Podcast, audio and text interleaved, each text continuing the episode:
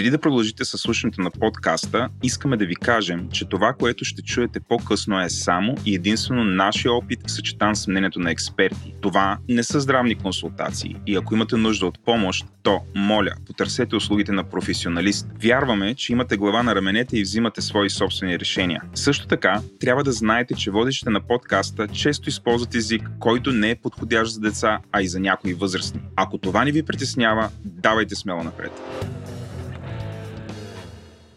Преди да се потопите в дебрите на импровизацията, ни отговори интернет и естествен интелект. Искаме да благодарим на DevBG, които са най-големият сайт за IT обяви за работа в татковината. SiteGround, които са нещо като турбохостинг рая за вашия вебсайт.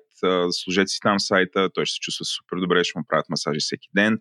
Също така искаме да благодарим на Oracle, IT компанията, която е по-голяма от живота и тук ако трябва да, трябва да, да изредим всичко, което правят, този подкаст няма да ни стигна, той е 2 часа и половина поне. А също така искаме да говорим на DXBG, която е компанията, която прави живота на малките и средни предприятия, като има автоматизиращо счетоводство, доколкото може да се автоматизира счетоводство. А също така искаме да благодарим и на MISBG, мистичната Escape стая, където може да, а, може да демистицифицирате топ, топ дума, като ползвате кода 10, това е слято на латиница, за да получите отстъпка, когато се буквате, за да се загубите вътре, да видим дали ще може да излезете. И а, също така искаме да говорим и на Storytel BG, които са най-добрата платформа за аудиокниги и аудиосъдържания на български язик в радиуса от 500 км около Витоша. И не на последно място, искаме да благодарим на нашите близо 180 плюс патрона. Това са хора и физически лица, които даряват пари на Говори Интернет и естествен интелект, за да правим този подкаст все по-добър и по-добър, да си имаме техниката, която ни е необходима и услугите, които да правят този подкаст, пак да кажа, по-добър и по-добър. Приятно слушане!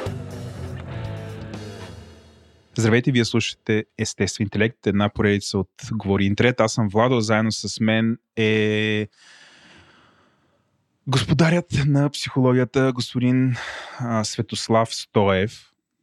Значи, аз а, а, така добре напредваме с а, унижението ми. Мисля, че към края на годината на 10 епизод вече представянето ми ще звучи все по-интересно. Но, да, здравейте, аз съм господаря на психологията за Светослав Стоев. А, ти много държиш да не те наричаме Слави заради а, някакси лингвистичното съвпадение с името на известен български политик. Не, ли се, това, за което коментирах аз един път, не знам да. как го нарече много държиш, е, че два пъти, Слави, Слави се използва като нарицателно да. И страшно много хора, които се казват слави, без да са виновни за поведението на известния си Адаш. Нали, от всякъде като чуят слави, такива леко, леко скачаме и започваме да чуем защо говорят за нас. За човека си има две имена, така че Добре, да кажем на нашите слушатели за какво ще си говорим. Те, те естествено вече са видели корицата, видели са заглавие, са цъкнали предполагам, знаем, нали, вече са прочели импровизацията. С Слави решихме да направим такъв епизод, а, който не бих казал, ще се върне към типичните епизоди на естествен интелект, защото предишният епизод, който беше за а, медийната грамотност, не беше едно към едно това, което нашите нали, слушатели са свикнали да получават, което е нали, някаква много така психологическа тема. А, сега ние с тебе нали, обяснихме, защо го правим, защото това как влияе и така нататък. А, но това ще бъде класически епизод, в който ще а, хванем един гост в случая, който няма да си ти слави и ще го Забавляваме. Забавляваме, ще го въртим на ши, ще му зададем то нови въпроси.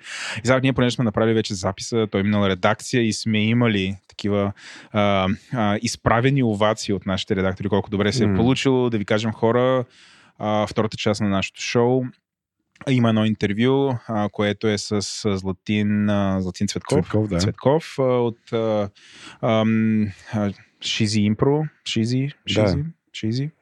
Много ми е трудно да кажа шизи. А, шизи. Шизи. Ши, ши, шизи. да, та, има игри, които играхме между другото. Да, получи се супер интересно. Слави, веднага въпросът ми към тебе. Къде в импровизацията е подобряването на качество на живот? Не, мотото на нашия подкаст. А, както ще чуете, а, малко по-късно той Владо го слуша и понеже участва в записа, но той обичайно не успява да чуе записите, в които участва. Така затова не разбра, що медийната грамотност е супер в контекста на естествен интелект като а, тема. А, но а, импровизацията е нещо изключително а, свързано с нашите личностни умения да се доверяваме и адаптираме. Сега, аз не искам да развалям така, нали, нека спойлер ли се казаха тези неща, където разказваш филма. Не, не, не да го начнем тизър това. Аз Добре. разбрах, ама ето, втората, ти много ниска част, топла. Да, втората част на днешното шоу ще чуете една малко по-различна, дълбока и от гледна точка на госта ни, професионална гледна точка към това, всъщност, кои са личностовите характеристики, които ни правят добри импровизатори и как това може да ни помогне в живота.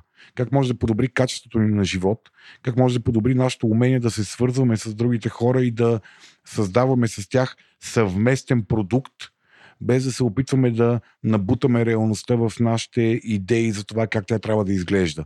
Нали, без да я набутаме в нашата идея за рамка, контрол и за това какво всъщност трябва да се случва. Нали, ако се върнем малко по-назад към епизода за гнева, нали, когато си говорихме за това, че всъщност огромна част от гнева, който ние изпитваме, се дължи на това, че света не съответства на нашите фантазии за него. Умението да импровизираме помага страшно много и за това. Тоест ние да имаме готовността да партнираме с света, без да му се сърдиме и без да го съдиме за това, че той не е такъв, какъвто ние сме очаквали да бъде, или вярваме, че трябва да бъде, или са ни казали, че трябва да бъде. По какъв начин това се различава от адаптацията? А, адаптацията е една от базовите функции, една от базовите умения, за да можем ние да сме добри импровизатори. Да можем ние бързо да отиграваме топката, но не да казваме на другия, бе, каква е тази топка, я чакай сега ти покажа как трябва да се фърли една топка, а да може да поемеме неговия пас и да продължиме в посока, в която играта продължава и се постига много по-добър резултат, без да си мериме а, разбиранията за това как се хвърля топка. Ти себе си приемаш ли се за добър импровизатор? Ами, аз. А, нали, как стигнахме до темата за импровизацията? Аз от няколко месеца започнах да ходя на такъв курс за е, импровизационен театър. Нали, това е единственото място, на което аз съм чул, че човек може да учи това умение в България. И отивайки там, си мислих, че съм страшно добър импровизатор. Защото аз съм много спонтанен, имам ниска занижена оценка на риска, не ме е страх да се излагам, а, нали, мисля бързо и съм адаптивен на базата на някакви чисто интелектуални стимули, които ми сервира реалността. И там се сблъсках с нещо, което а, нали, за мен беше първо такова, абе, не, глупости, това естествено, нали, като ти кажат, че нещо не си окей, ти викаш, бе, глупости, това не е верно, нали? Но там се сблъсках супер наживо с това, че всъщност да си добър импровизатор не е въпрос само на индивидуалните ти умения да мислиш бързо и да измисляш реалността. А, да си добър импровизатор, импровизатор в група, всъщност ти трябва да си страшно добър партньор на другите в групата. Тоест да знаеш кога да, си, да, да направиш това, което в импровизацията се нарича смел ход. Тоест да, да поемеш инициативата и да кажеш бау, нали, да кажеш нещо, да заявиш позиция, идея, да, да кажеш на там трябва да вървиме, но в същото време да успееш и да, да, не, да не се превърнеш в one-man show, докато на сцената има още петима човека с тебе.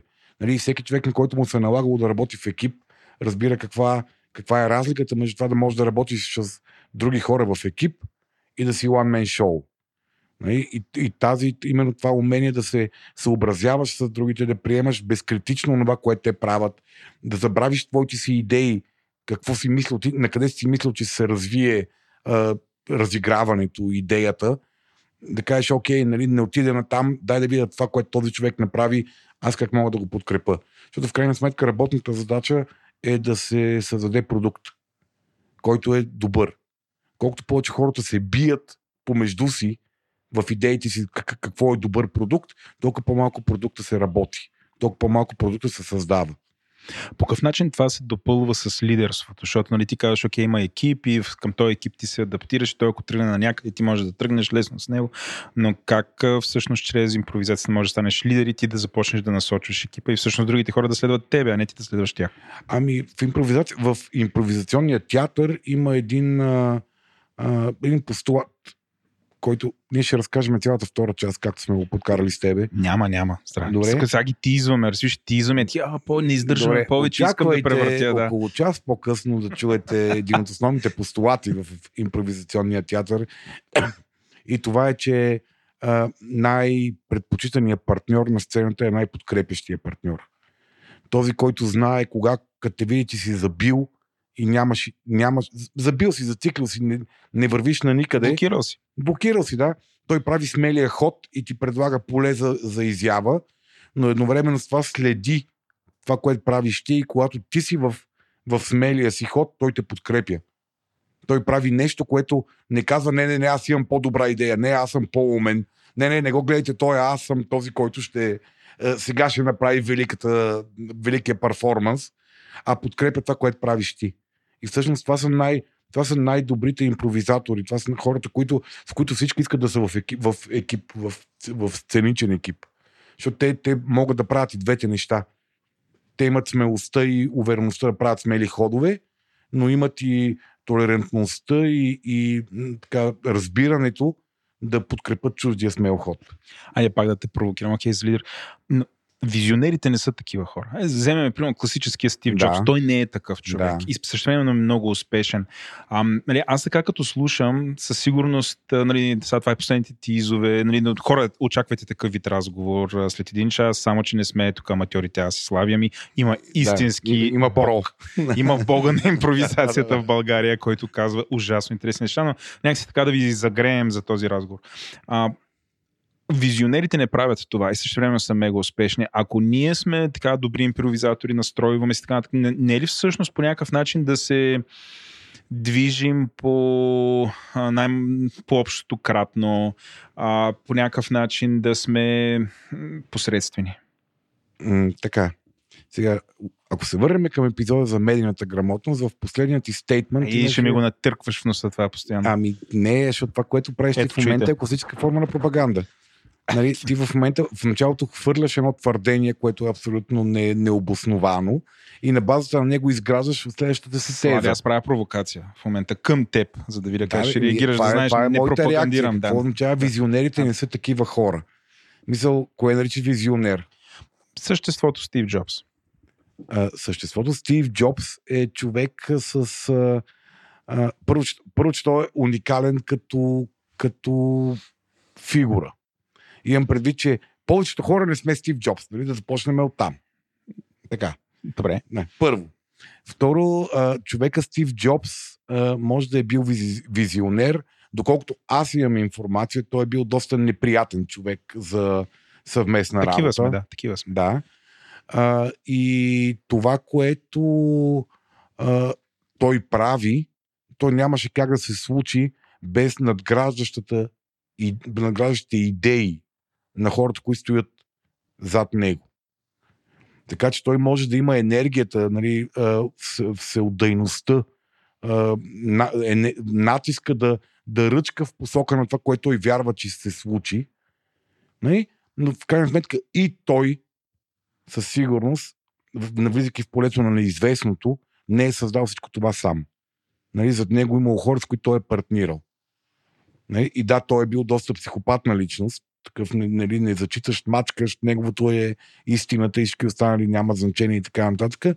Но в крайна сметка, нали, нека си даваме сметка, че ние повечето хора функционираме в една доста по- комплексна и сива реалност. Ние не сме Стив Джобс всичките.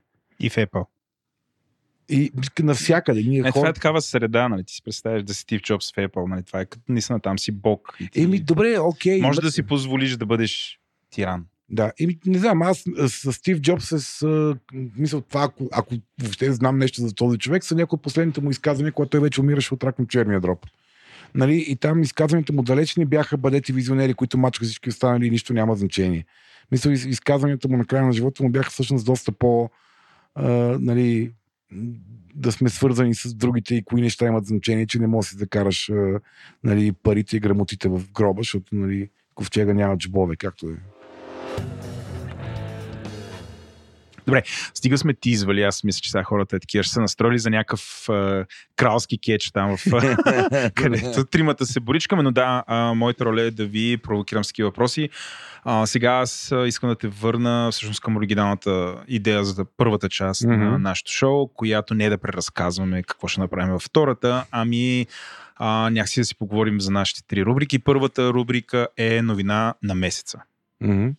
Добре. А, само лека препратка към началото на това, което се случва, това, което слушахте до момента, е, че това беше един класически пример за импровизация.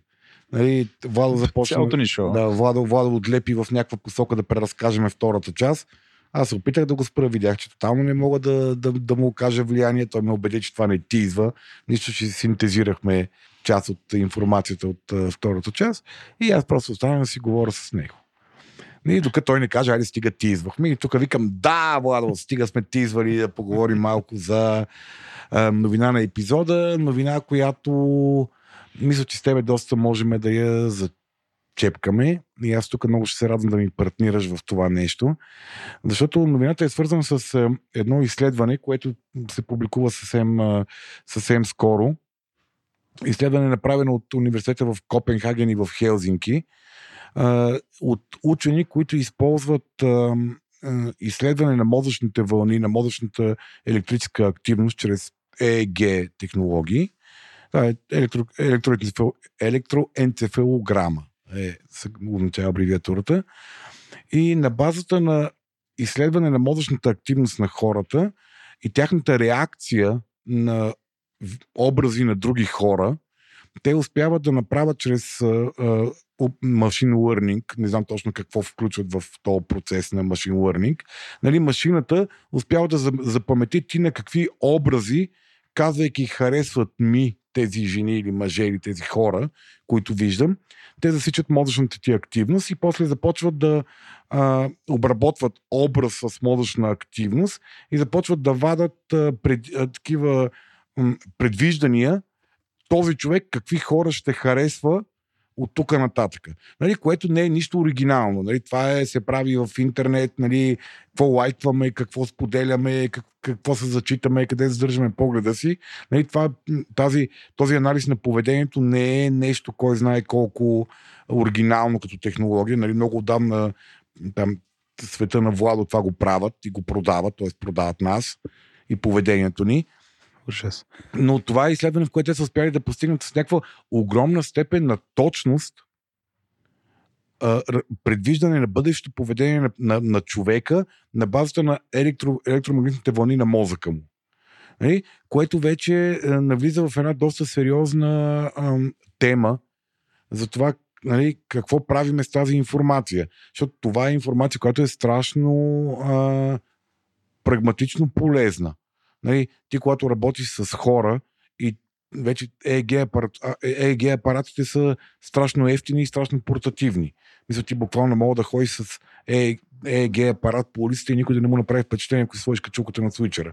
Нали, защото все още има и такива нали, неща по главата, но някои от тях изглежда като диадеми буквално нали, не са от най-добрите, които са 64-точковите, нали, които са като ни мрежички за баня на главата ти, но има достатъчно портативни с по-малко точки, даваше достоверна информация за мозъчната ти активност.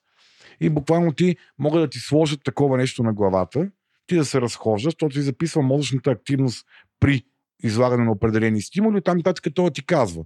Всякакви неща, които са свързани с твоето добруване, да речеме. Нали, то може да се използва за кариерно консултиране, може да се използва за избор на работа, може да се използва за избор на, на къща, може да се използва за избор на смисъл някакви доста сериозни или може да се използва в терапевтичен контекст. Нали, тяхната амбиция на тези хора. По принцип е това нещо да се използва в терапевтичен контекст. Нали, хората да могат да имат по-дълбоко разбиране на себе си. Нали, но тук моето дълбоко съмнение е, че всъщност това е фасадата. Нали, как въвеждаме една технология, която събира сурови данни, които са отвъд съзнателни за човека. То не записва твоето мнение или твоето, потреб... твоето поведение, или не записва това, което ти твърдиш за себе си или за света, то записва директно мозъчната ти активност. Тоест, то бърка на, на едно ниво на разбиране на тебе самия, което е отвъд твоето само разбиране на тебе самия. И това вече е информация, която може да бъде страшно опасна, ако бъде използвана за други цели. И нали, сега, това изследване, което се прави, не, то е, в смисъл, неговата цел е, неговата идея е да се продължи. Нали, те, те ще се разработват все повече модели, в които се фащат патърни на подсъзнавано ниво у хората. И тук вече става доста опасно, защото в крайна сметка нали, всеки от нас би трябвало да запази свобода на избора си и дори да се сблъсква с някакви парадоксални неща и не, нетипични за него или не спонтанно нали, желани от него неща на базата на вродените му предпочитания, в, в, на които мозъка му реагира с електрически вълни. И това нали, до голяма степен би могло да отнеме свободата. Би могло да, да, да ти отнеме свободата да импровизираш. Нали, защото импровизацията е пълна с тия моменти на сблъсък между онова, което ми идва да направя отвътре и онова, което обаче аз трябва да направя, за да изпълня работната задача, защото отвънка някой друг прави нещо друго. И аз трябва да се адаптирам към него. Нали, в крайна сметка, ние в живота си постоянно правим избори, които не са базирани на първосигналните ни влечения и желания, а са базирани на по-дългосрочни цели, базирани са на морал, базирани са на етика. Нали, но в един момент, в момент, в който почна да кажат, пич, това е истината за тебе, това вземи, това избери, тази информация ти сервираме, това, в тази професия трябва да вървиш, това си ти, нали, това започва едно такова, според мен, още едно индоктриниране на индивида, нали, за наукоподобна, а, добре, стъпвайки на някакви научни основи индоктриниране, нали, което ограничава, ограничава личен ти избор, ограничава възможността ти да се сблъскаш с различието и да учиш от това различие, да откриваш смисъла в неща, които са различни, а не са ти вродено а, приятни, любопитни, интересни или желани. Ами, аз ще почна по-отдалеч. Нали, тази новина, по принцип, ние не, Селенко имаме една такава шега, ние наричаме тя е от а, черно огледало. Черно огледало, Black Mirror. Mm-hmm, да, сериала, един, да, знам. един такъв дистопичен сериал, в който в който нали, основното му може е да взима такива трендове от нашата реалност, да ги поставя в близкото бъдеще да ги до, леко, до абсурдност. Нали, да. И ги развива до абсурд, в който ти виждаш, ако този тренд всъщност се реализира, какво бъдеще те чака. И, mm-hmm. А, и това е такава новина, която ти казваш. Тя обединява а, със сигурност света на технологиите, изкуствения интелект, етиката, правото, психологията, а, философията. На практика всичките тези, тези неща. А, а, мисля, че тех, технологията, как това се случва, е най-малкият проблем. Тук със сигурност той е базиран. Вече е способна на това. Е, това е... Тя от много време е е способна е на това. Явно вече има достатъчно данни и достатъчно. Значи, ето тук вече психолозите сте намесени да се обвържат всъщност определени а, чове, а, човешки поведения с а, определени намерения. А, тоест, машин learning моделите, които ти казваш, те, а, те те помагат да бъдат разчитани тези ЕКГ снимки, които постоянно се случват а, и да се на, обвържат с а, някакво поведение, чисто статистически. Така че ако те бъдат Дори не е с поведение, проблема е, че дори не е с поведение. Това, то предвижда а, емоционални реакции. То предвижда намерение и мотивация. Да, но е базирано на Седно, модела е виждал, виждал какво, нали, такива картинки, той не ги разбира. Нали, това mm.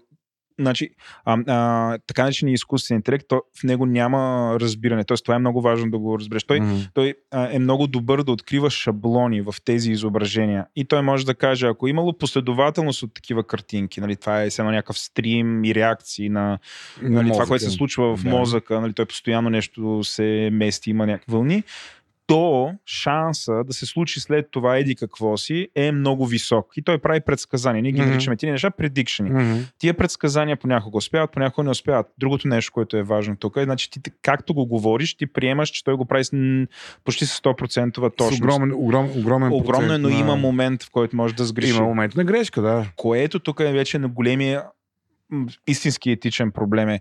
А, ние бихме ли се доверили на една такава технология да взима решения за нас, за нашите близки или за някакви хора и знаейки, че тя може да сгреши. Все ще, пак. ще бъдем убедени.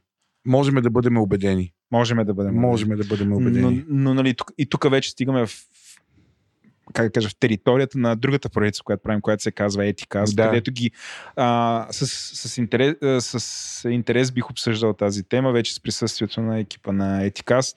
А, огромна е, супер интересна и жестоко нещо, което си намерил. А, а, ние не знам, някакси живееме бъдещето с Еленко в нашия, нали, в е, нормалния, чистия, чистия говори интернет, както да, да, а не тия тук тумори. не, не, това, това е препратка към Android, защото нали, Google прави Android и, андроида, който го разпространява, те е чист, защото другите, примерно Samsung го взимат и го правят нещо друго. Така че. А, е, а, тази шега няма начин да Ти няма как да я разбереш, но тя е, нали, той е фен сервинг към нашата аудитория. Но а, а, това, което правихме, имахме новина как вече се появили първите роботи-убийци. Има автономно нападение в Либия, да, от турски дрони, това дискутирахме. Дрона Cargo 2 е летял. Той е такъв Прави дрон. късо и тръгва да стреля не, не, не, не, не, не, той е направен за това. Той е така наречен loitering дрон. Т.е. той просто лети и пази на територия. Ако види, че вътре в нея влиза някой, който е враг, реши, че е враг. Реши, че е враг. Реши, че е враг. На какво, на данни, които обучение, да, има ня... може би той врага не, не се идентифицира. Не, не, знам, не знам със сигурност, това не пише в новината, но той е въоръжен с ракета, например, и му праща ракета. И той може да, да вземе решението дали ще прати или няма да прати ракета автономно. И нали, живеем абсолютно бъдещето. Не? Това аз си мислих, че няма да сме толкова глупави като човечество. Че да ни се случи, докато ние сме живи. Да, да въоръжим. Нали. Не знам колко филма изгледахме, то, нали, те, те са вече поп култура. И да, въпреки да, това, изкушението да се водят битки, нали, така, това е, явно е по-голямо от чувството ни за самосъхранение. Еми, мен това ме притеснява да в тази новина, да. която ти казвам, споделям. Да. Защото наистина, ако, ако трябва да влезе в ролята на сценарист на Black Mirror епизод, Нали, аз просто си представям как на децата от някаква възраст нататък, прикривайки го зад кариерно ориентиране или а, помагаме им да се самоопознаят или помагаме им да си определят сексуалността, нали, без изпит, да минат през серия от неудачни опити, които ги травмират. Нали, да им сложим едни шапчици, с които те да ходят а, там една седмица, да бъдат подлагани на системни стимули за преценка на реакциите. И ние тук нататък ще ви кажем това е те. Какво бъдеще трябва да има, какво го чака, какво харесва, как да бъде възпитавано, как да бъде отглеждано, какъв, какъв трябва да е живота му. И, и, и нали, остави зоната на грешка на изкуствения интелект. Да кажеш, че нали, там софтуер или там каквото и да джурка цялата информация, нещо е объркала в да, да, да. патернуването. Не? В крайна сметка това дете може в някакъв момент да, да има някаква свободна воля. Но то му е казано вече в епизода на Black Mirror, посветен на темата. Не, Не, не, не, ти какво е това? Мисъл, истината е тази и това, което ти искаш да направиш нещо различно от истината е девиация. Така че, ай сега на една бърза терапия, свързана с някои нали, интервенции в мозъкът или малко, така мини на малко на някакви тежки успокоителни или други химикали, за да се върнеш в нормата която науката, използваща тези технологии, ти казва, че си ти и е твой житейски избор. Ам... Нали, там някъде, разбира се, появяват партизаните. Един учен, който се е разочаровал от системата и открил, че тя всъщност се манипулира от едни лоши хора. И епизодът ще стане много як. Ама не съм много убеден, че, нали, както кажеш, извън се появиха дронови, които решат дали да стрелят. Нали, не съм много убеден, че искам това да случи на детето ми. Нали, като стигне да стане на 13 и го пратят да му правят кариерно ориентиране с ЕКГ шапчета на главата. ЕЕГ шапчета на главата. Така е. Uh, Black Mirror мисля, че нямат епизод, който да, да е като този, но... Ето току-що. Но, но има... Аз с Ивелина, uh, по-известна като госпожата в този подкаст, гледахме... Тя един... отново е с нас. Тя отново е с нас, да. Поздравете, Ивелина. Тя, тя размахва юмрук. Много се радва, че сме отново в къщата. А, а гледахме един сериал, който е от, от сериалите, сериали, които се случват в Лондон, но там е една английска компания, а, използвайки ДНК, не са се сетили да е ЕКГ, а бяха направили... ЕЕГ. ЕЕГ, извиняй. А, бяха направили перфектния ап, който ако си дадеш ДНК-то, той ти казва кой е твоя перфектен матч от всичките хора в човечеството, в който е гарантирано ти да се влюбиш, той да се влюби в тебе и да сте щастливи за винаги. Тук машината се справя с 100% точност. И това, а, нали, според мен, този сериал много се връзва с това, което ти казваш, защото тук се отвориха всякакви разговори, първо религията, след това традиционното семейство, а, любовта, спонтанността, достигна се до разговор, който е за съдбата. Това е нещо ново, което нали, не знам, според мен религията и съдбата е нещо, което вас психолоз, е, психолозите и философите супер много ви тормозим. Вижте хората, които вярват в съдба, ами то това е предначертано. Това се случва. Е, защото... Мисля, че основно Юнг, доколкото аз съм да познат, Юнг го е тормозил много това с съдбата и случайността. а ти някакъв такъв. да, това съдбата го поставям в един по-широк контекст отвъд, отвъд доста ограничената компетентност на психологията като наука и нашето, моето разбиране за човека. Тук си стигнахме до съдбата. Изкуствен интелект и изкуствен интелект преднач... и предсказания. И когато пред... значи, той ти предначертава съдбата, той, той ти смачква живот, той канализира бъдещето ти. Това не е съдба. Ама то прави съдба по този начин. Виж, той идва и ти казва, пич, това, което ще ти с... Не, ти предначертава ти бъдещето. Да. И ти си... Да. Ами той един, една машина каза, че... Ма това може да ти е съдбата.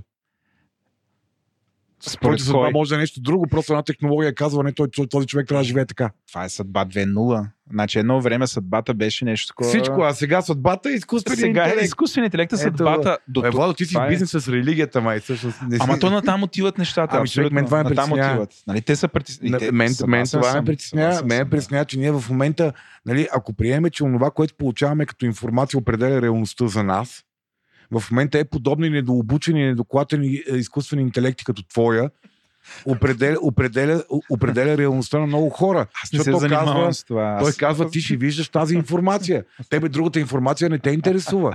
Ти не искаш да знаеш другите неща. Те не са ти интересни. Те не, не, не принадлежат към твоята ценностна система, твоя интерес, така че ти ще виждаш само е тези неща. И не знам кога ще дойде времето, в което ще, нали сега мога да кажеш, бе, аз си гледайте работа, ще ходя да чета, не знам, на сайта на ВМРО е така, за да видя какво пишеш там. Нали? След време ще дойде интернет ще каже, а, а, ти не можеш да влезеш в този сайт, защото той не ти е интересен. този, този сайт е извън твоята зона на интерес. Аз да не се под, подведат нашите слушатели. Не се занимавам с това, Слави. Нали, сега, малко фейк нюс. Тук ще се върнем на епизода, да, защото да, да ти го натъркаме. Добре, добре. Ти само ти, ти си такъв как е, не се занимавам с това. Да, бе, ти, ти, ти Фейк нюс разпространяваш тук. Да, да, ти, на грамотно. Ти, ти, зарежд, ти зареждаш Шаушвиц с въглища. Ти не се занимаваш с убиване на хора. Глупости, глупости. А, а, но тези теми, нали, е, етичния изкуствен интелект, мен, примерно, супер много ме касаят и аз тук ти споделям... Мо... Всички ни касаят, да. Не, не, не, не, че ме касаят, защото, примерно, газа ми зависи от това. Не, не е в такъв смисъл. Мене ме интересуват, а, тези предизвикателства ме интересуват и ме интересува как а, всъщност да използваме тая технология без да се случи това, за което говорим тук. А, и това е огромна тема а, етиката и изкуствения интелект. Почти вече във всяка компания има хора, които с това се занимават, това специализират. И те не са някакви хардкор, там математик или статистик. Не, нали, те са, нали, бих казал, по-близки са до тебе като, като специалисти, които тя ги вълнуват тези неща.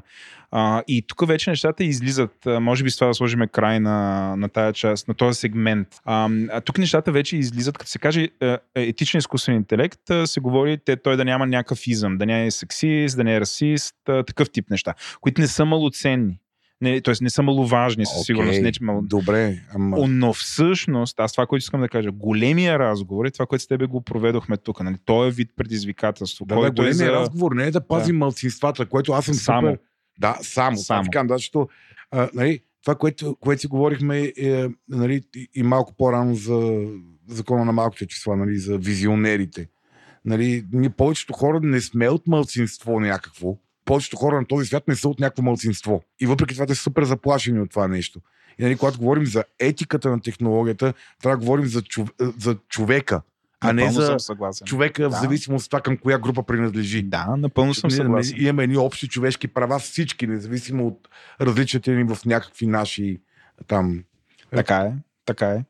А, много често нали, в нашата индустрия, която е технологиите, ние имаме това казване, че много често технологиите изпал, изпреварват правото. Обаче тук не сме в такава ситуация, стой. Днес вече сме в ситуация, в която технологиите изпреварват всичко. Те изпреварват не Човека. само технологиите изпреварват човека, Владо. Да. Ние в момента сме в супер жалкото състояние. Онези хора, в, които живеят в Централна Африка, нали, които са в родово общинно ниво на социално развитие, изведнъж хора ги въоръжават с, с огнестрелно оръжие. Нали? И после казва, гледайте ги, тия тук се изтрепаха. Еми какво няма да се изтрепат? Тези хора притежават технология, която не са дозряли да използват. Ние в момента сме в същото състояние. Разбираш ли? Ние Ама... в момента имаме технология, която нашата човешка природа, нашето ниво на, на спонтанни човешки алчност, желание. Коя е тази технология? Ми, това е това, за което говориме. Не, Слави, не е това. Не е това. В смисъл, тия неща, значи истинската технология, която е тази, са е интернет, сега съвсем ще шокирам, и социалните мрежи.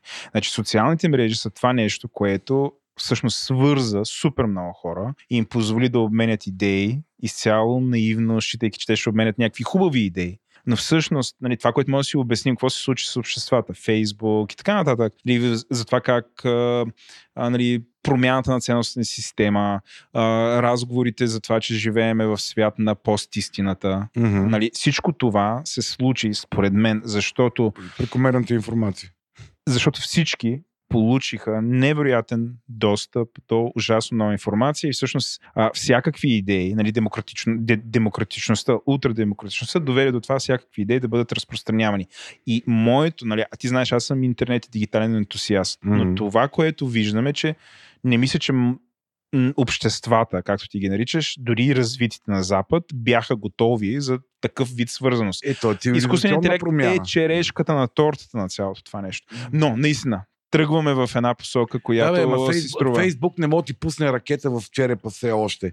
А вече ама има машинки ти... с близки изток, които летят ти пускат да, ракети. Ама той ти пуска по-опасна ракета, която е идеята. На идеята, на, идеята на, на информацията, на създава ти реалността. Да. да. Това е много по-опасно. И тук вече се може да отворим огромен разговор Добре, за Бодрияр и така нататък. Наистина да, влизаме. Не, не, това е пак си е наш Нали, не искам да като някакъв аудит, който е за забраняване на технологиите не, не, нали? не. Но, но не, със сигурност не, това, не. Аз, аз в това нещо виждам както, мисля, кой решава как се ползва това нещо? Съгласен, съгласен съм. В смисъл, про, просто ти мене ме наричаш IT телебан, аз тебе мога да те наричам лудит. Но не, не разбираш, но това са много крайни твърдения за нас двамата. Защото аз не, нито мисля, че ти си, че аз съм IT телебан. Аз също мисля, че си IT телебан. Нито мисля, че ти си а, техноидиот. Нали? Ние сме някъде по средата.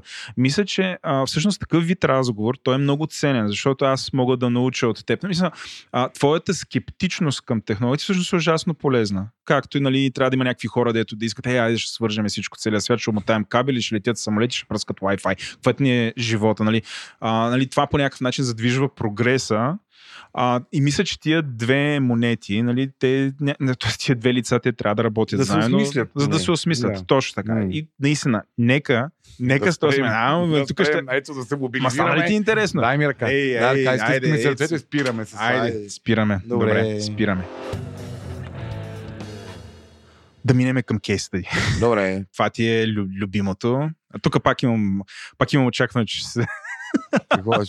ще има, ще има и аз какво да се включа. Нали? Няма да, да се включиш, Влада, да. защото кейсторито, за което разка... днес ми се иска да разкажа, е свързано с тревожността. Моята любима тема. Твоята любима, твоята, твоята любима личностна характеристика, да. нали? И сега с този добре въвеждащия тревожен разговор за бъдещето, Нали, мисля, че кейстерито ще влезе доста, доста на място. А... Може би да кажем на нашите слушатели, защото Добре. ако сега са попаднали, не знаят okay. нали, какво е кейс стади, какво е. Не, ти кажи, това е. Ага. Да, да, обясни се, едно за първи път а, ни чуват. Добре, в тази, в тази рубрика а, разказвам случаи, в които определени техники, които съм срещал и съм използвал в а, професионалната си кариера, са проработили и да разказвам как, какво се случва. Тоест най-често това а, нали, чувал съм и коментари, ма ти не е ли малко безотговорно да така да говориш в подкаста някакви неща и после хората като го пробват вкъщи и се провалят или им се случи нещо Или някой да се разпознае, ходил при тебе и после... А, не, да. аз това по-скоро не мисля, че го управлявам. Мисля, няма как някой да разпознае някого от това, което разказвам. Нали, по-скоро риска е какво правим с тази техника, като я фърлиш така в публичното пространство. Нали, някой не може да му навреди. Нали, тук ще ви върна към дисклеймера от началото на, на епизода. Да, ние вярваме, че ви имате глави. Нали, това, което казвам, няма да ви помогне да, нали, си взривите мозъка или да навредите на някой друг. Пробвайте го по разумен начин. Ако ви звучи разумно, потърсете повече информация, вижте го дали работи за вас и така нататък. Какво е кейс Сега, какво ти се случи? Кейстърито е а, работа с... Да, тук винаги използвам думата човек, не поради сексистски причини, за да елиминирам Поради... разпознаването да, да пол. Да, анонимизира. Да, да се анонимизира максимално. А, човек, с когото работя, който е с много завишена тревожност. И завишена тревожност, която се изразява в един от обичайните симптоми на завишената тревожност, безсъние. Безсъние, защото той казва, аз по цяла нощ а, а, търся решения на проблеми, които са ми останали от деня или на другия ден ме чакат и аз знам, класика, че не знам какво да, да правя. Да. Мисля, това е един от класическите симптоми на повишената тревожност. И, и нали, говорим с него, казвам, добре, ти, нали, няма как ти цяла нощ да търсиш решение. Човешкият мозък не функционира така. Нали, ти най-малкото по някое време ще трябва да станеш да, ако търсиш решение наистина. Нали, ще трябва да поемеш захар, някаква енергия, да пиеш вода, защото нали, човешкият интелект е много изтощаем а, такъв феномен. Нали, ние не можем много дълго време да търсиме решение. Всъщност, когато ние въртиме, не спиме, е, или дори през деня, не, не, не е нужно да е само нощем. И много дълго време сме фокусирани върху някакъв проблем, ние по-скоро не търсим решение на проблема, а се тревожим. И това са два съвсем различни процеса в нашия мозък. Нали? Защото търсенето на решение е когнитивен процес, мисловен процес. Нали? Това е логичен процес, в който ние идентифицираме някаква наша потребност – дефинираме желано състояние за удовлетворяване на тази потребност, дефинираме набор от възможни решения как да стигнем до желаното състояние и после правим критична преценка на база ресурси, способности, време и други фактори от реалността, която възможните решения стъпка по стъпка ще ни доведе до постигане на желаното състояние. И това е взимане на решение, общо взето. Като и това е изцяло интелектуален процес. Тревожността, от друга, от друга страна, е емоционален процес. Нали? Способността да осъзнаваме тази разлика между това какво се случва в момента в главите ни. Дали сме в емоционалния спектър на тревожността или сме в спектъра на търсенето на решения, помага, помогна страшно много на този човек, с когото работихме, защото а, той твърдеше, че а, всъщност той не иска да се откаже от а, този си навик, защото той му помага. Нали, това му помага. Това навик ли е? Навик. Не е ли някакво болесно състояние? Ненормална такова. Ми свръхтревожността, това не е. Аз, аз го приемам за болест. Ми това е мисловен навик. Айде да го наречем мисловен навик. Okay. А, и нали, човекът твърдеше, че това всъщност на него му помага, защото той така е по-подготвен, нали, намира решение и така нататък. И това, което направихме с него е да, да има за задача в рамките на една или две седмици, отнема малко повече, около три седмици му дне, всъщност да се опитва да наблюдава вътрешния си свят и да се опитва да, да, да хване симптомите, белези, симптомите отиват към болест, не са симптоми, белезите, по които той може да, да разпознава кога е в един от двата, един от двата модела на функциониране. Нещо, това са корено противоположни модели като тревожността пречи на мисленето, защото е емоционал, емоционален модел, емоционална активност. Емоционалните активности пречат на логичните активности. И всеки от нас има някакви вътрешни такива а, индикатори, по които може да хване. Аз в момента всъщност тревожа ли се или разсъждавам за намиране на решение. Е, има такива а, универсални, универсални а, отправни точки за идентифициране къде се намираме в момента. Не? Нали? Защото ние всички мислим за проблемите си. Всеки има проблеми, всеки мисли за проблемите си. Това е основната цел на централната нервна система, на мозъка ни. Въпросът е, когато мислим за, систем, за проблемите си, ние как мислиме? Емоционално, т.е. се тревожим, или рационално, т.е. търсим решение. И, нали? и когато, а, когато се усещаме а, напрегнати, притеснени, разстроени, мислейки, нали, мислейки около проблема, ние по-скоро сме в емоционалния спектър. Тоест, ние не сме в, в, в зоната на хладния разум, който може да използва интелектуалния ни ресурс за намиране на решение. Нали, за дефиниране на желано състояние, за генериране на альтернативи и за избор на най-подходяща альтернатива за решаване на, на проблема. А, Друга такава нали, обща насочваща, общ насочващ белег е, че ако а, прекарваме много време в това да си мислиме как нещата могат да се объркат. Тоест, ние казваме да, има, има риск и той ще се обърка така и така и това ще доведе до еди какво си доведе. риска ще се обърка, риска ще се изпълни. Според мен това е от тук идва Да, очакване, от, нали, разсъждаването да. за това, като се случи страшното, какво ще е. Да. Нали, това не е търсене на решение как да избягам от страшното. Нали? Но то те блокира. Значи, да, то, да, то те блокира. То всъщност интелектуално... до степен страхът те обзема, че ти всъщност нямаш време да се фокусираш върху решението Точно на проблема. Така. И ти някакси опитваш се да го. Това чувство за страх да го управляваш и докато го изтървеш, mm-hmm. Нали, то така степен ти отнема мозъчната енергия. Нали, според мен е тук директно след това хората. Но това е пътя към бърнаута. Да, да. Колкото повече ги мислиш, ти е по Толкова повече ти пада капацитета да намериш решение на проблемите да, си. Да, да. Нали, и, и ти се стеснява фокуса. Да. Мисъл, стеснява ти се а, перспективата на мислене и рационалната оценка на вероятностите. Защото емоцията нали, прави света много по- а, м- нереален. То, нали, тогава вече твоите мисли обслужват емоцията, а не намирането на решение. И, и пак тук стигаме до предначертаното. Аз, нали, аз тук за, за личен, опит говоря, защото аз съм тревожен доста. А, колкото повече ги мисля тези неща, толкова повече се чувствам в някакъв капан. Т.е. то е неизбежно. Колкото Точно, повече да. мисля за проблема, толкова повече този проблем сега се е материализирал. И много трудно излизаш тук. Нали. Т.е. създаваш си една такава фалшива реалност. Фалшива реалност, която за теб е абсолютно реално, защото за мозъкът и това, което си мислиш да, е реално. така е, така е, така е. Нали, да, защото ти не. всъщност не, като не мога да го измислиш. Защото ти мислиш, мислиш, не мога да го измислиш. И, е, тук, и, тук идва третия, да. третия, третия клъстър от насочващи знаци, по които мога да познаваме, че всъщност не, не мислиме, а се тревожиме, е когато всичко, което ни хрумне, ни се струва, че няма да се случи. Мисля, идеята за безперспективността. Всяко решение на проблема, което ни хрумне, ние моментално казваме, това не може да се случи. Нали, влизането в, в тия самосаботиращи мисли за това, че си неспособен, че няма да станат нещата, че не те чака нищо хубаво, че и това няма да стане, и това няма да стане, и трето няма да стане, и пето няма да стане. Нали? Ако започнем по този начин ние да, да банваме абсолютно всички възможни решения още в момента на появата им, това означава, че ние не мислиме. Нали? Интелекта ни се опитва да ни помогне да ни сервира някакви възможни альтернативи за решение, но емоцията ги взима и ги прави на, нали, на невъзможности. Мисля, тя директно казва и това няма стане, и това няма стане. Тоест, отчаянието а, е признак на, на отказ от интелекта. Мисля, ти си стеснил, стеснил си а, перспективата до една точка и тя е на провала, на загубата на неизбежното.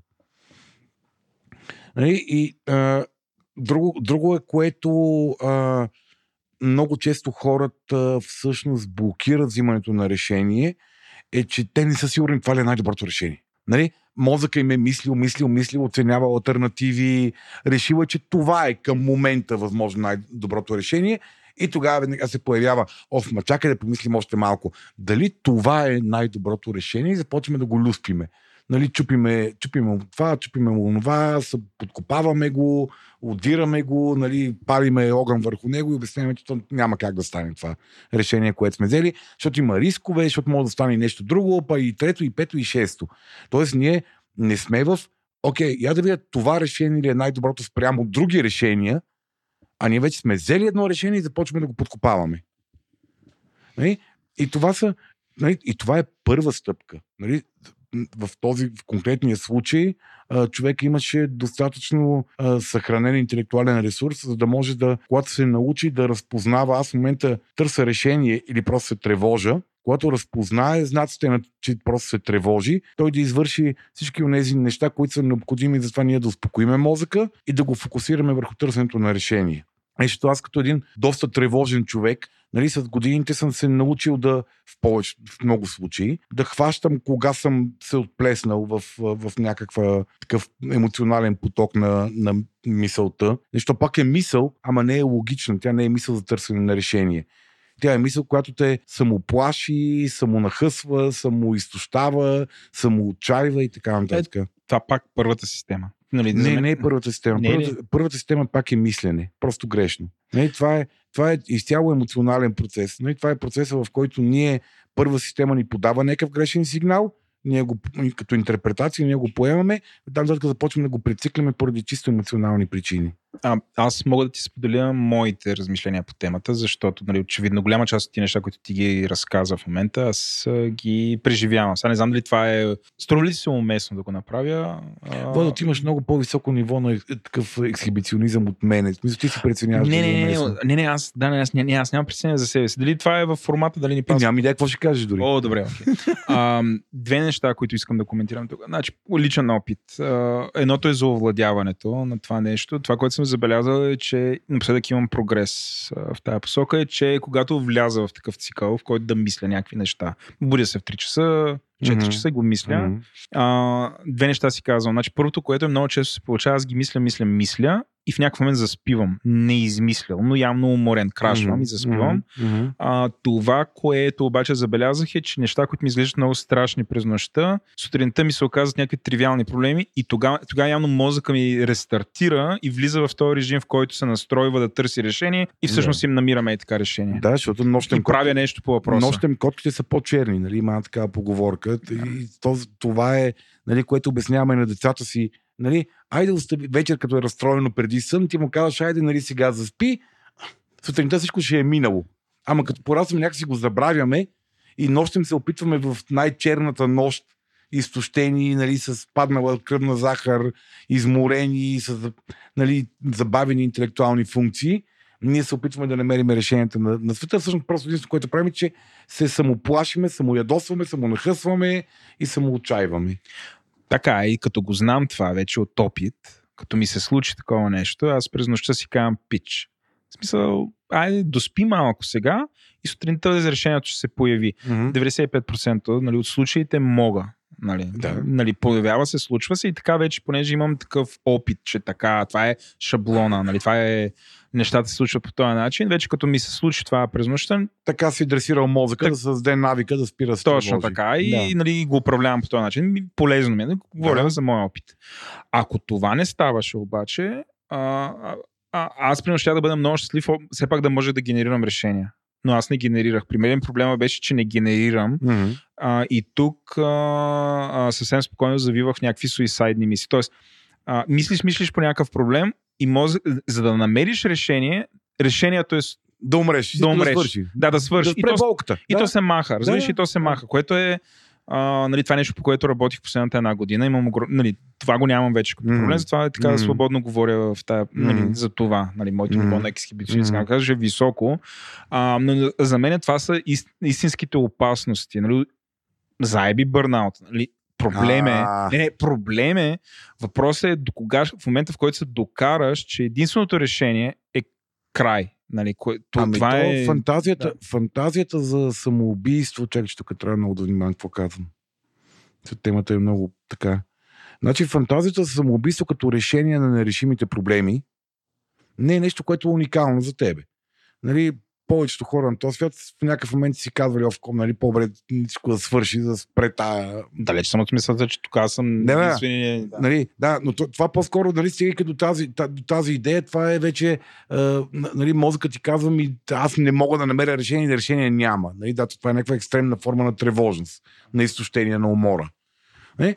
ако се върна към кейс нали, този човек, това, което той успя да направи за 2-3 седмици работа, е да си намери разпознае неговите знаци, кога всъщност тръгвайки от тези широки нали, отправни точки, които ти споделих по-рано, да си разпознае кои са неговите знаци в кой процес е. Дали е в процеса на търсене на решение или е в процеса на тревожене. И когато стигна той до там, вече оттам нататък започнахме истинската работа за този контрол върху мисленето, това, което ти каза, че си открил за себе си. Нали? И има доказани добри техники. Това не става само нощем.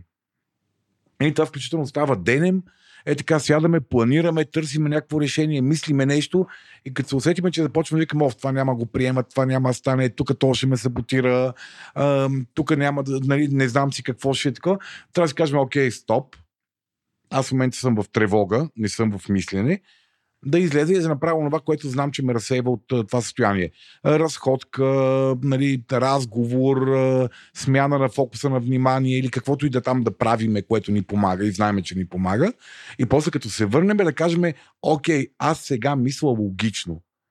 Нали, ако има риск, аз го анализирам. Колко е вероятен, колко е страшен, ако се случи, какви са възможните последици, какви са, какво аз мога да направя с мои или каква подкрепа ми трябва в чужди сили, за да се справя с този риск. Нали? И, и това работи страшно много при силно тревожни хора, които просто да осъзнават кога в кой мут са, в кое състояние са. Нали? е, в случая това беше доста, доста успешно. Просто всеки, всеки трябва да си научи собствените знаци, кога всъщност не мисли, а просто се вълнува. Просто се тревожи от, от това, което се случи.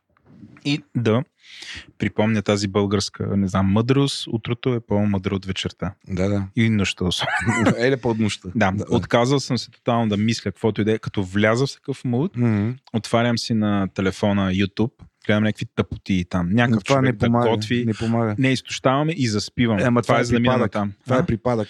Каквото и да е, по-добре мина...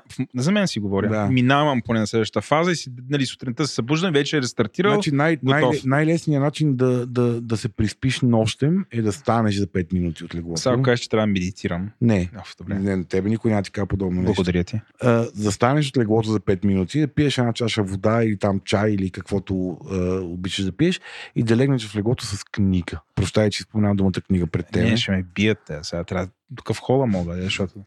Добре, да, да легнеш. Има, да, до мен има човек, лягам с книга и тя така, с книгата в главата и така пак ще да спиш. Някакво представям си, нали, тя сладко, госпожата спинка.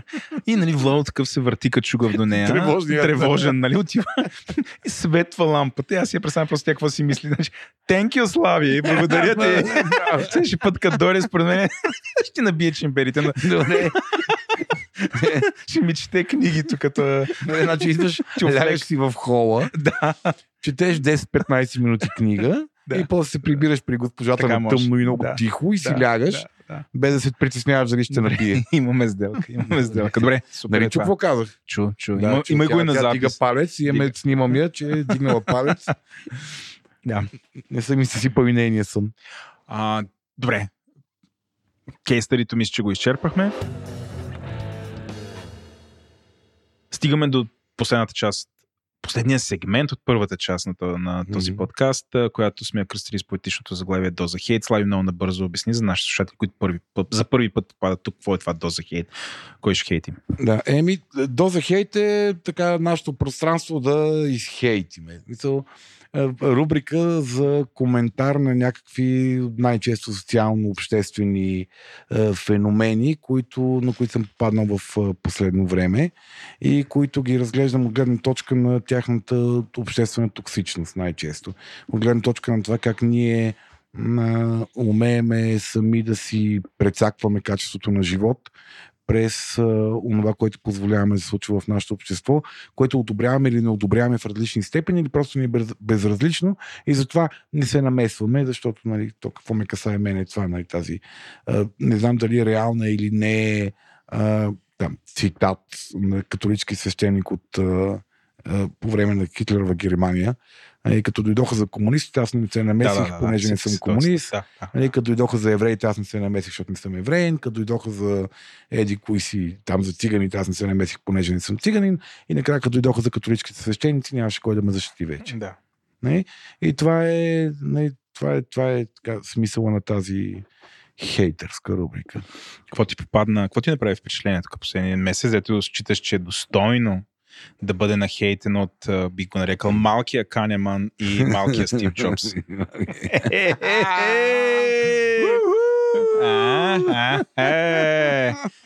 По-скромничко. Мога ли, мога ли да съм малкия Стив Джобс, че има повече пари?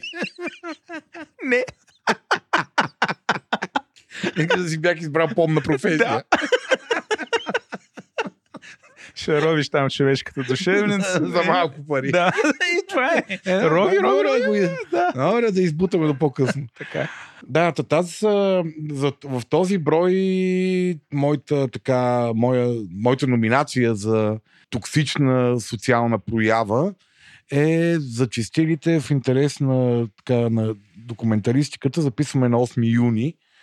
През последните около две седмици зачистиха страшно много едни много перверзни форми на предизборна, предизборна кампания и, и интервенции за отвличане на вниманието, организирани от а, така а, политическите патриотични формации, които се изразяват в организиране на спонтанни протести срещу прояви, които те регистрират в клъстъра на а, дали, на прояви свързани с альтернативна сексуалност.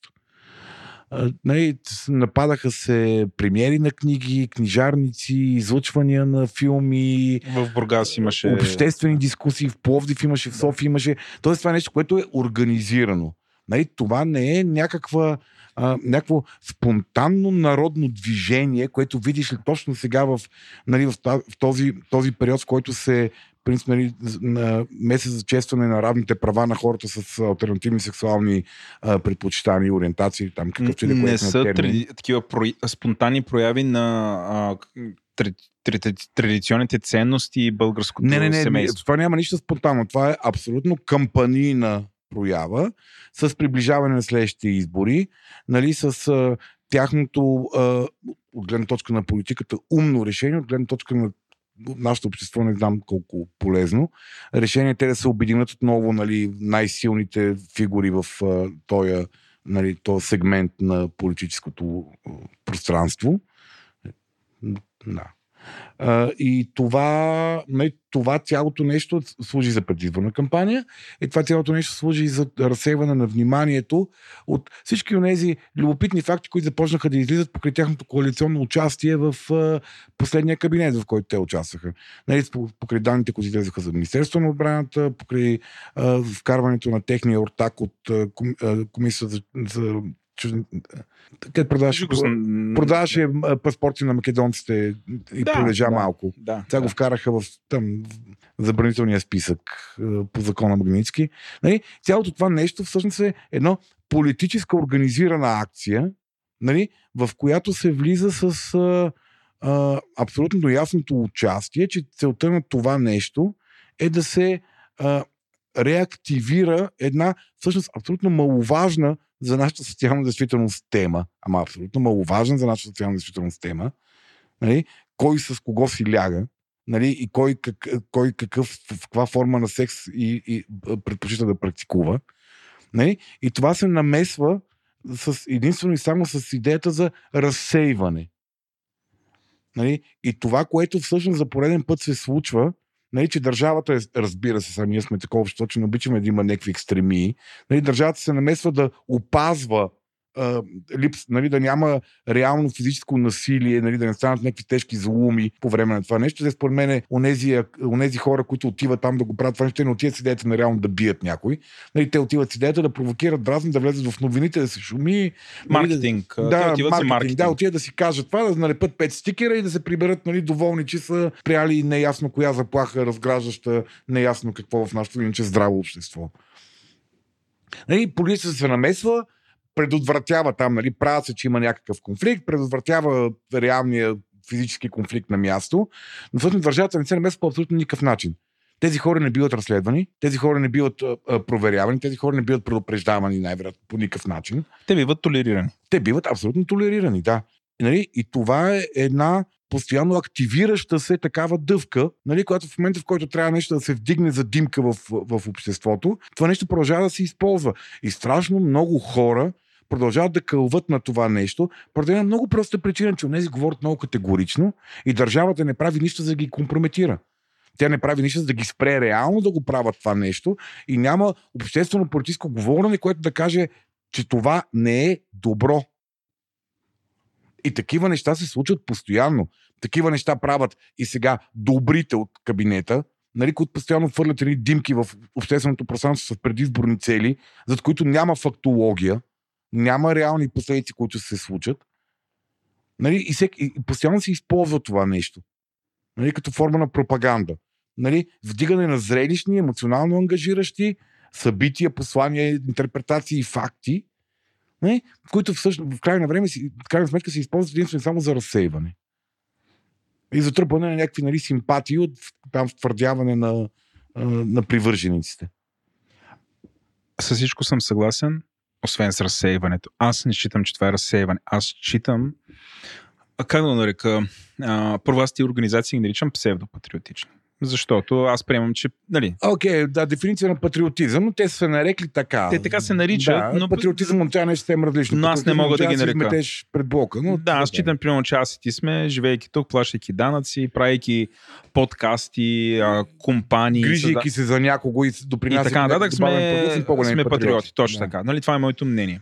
Затова аз тях не мога да ги наричам патриотични, дори на шега аз ги наричам псевдопатриотични и това е етикета, който им слагам. Mm. Да не използвам думата буклуци но за мен са псевдопатриоти.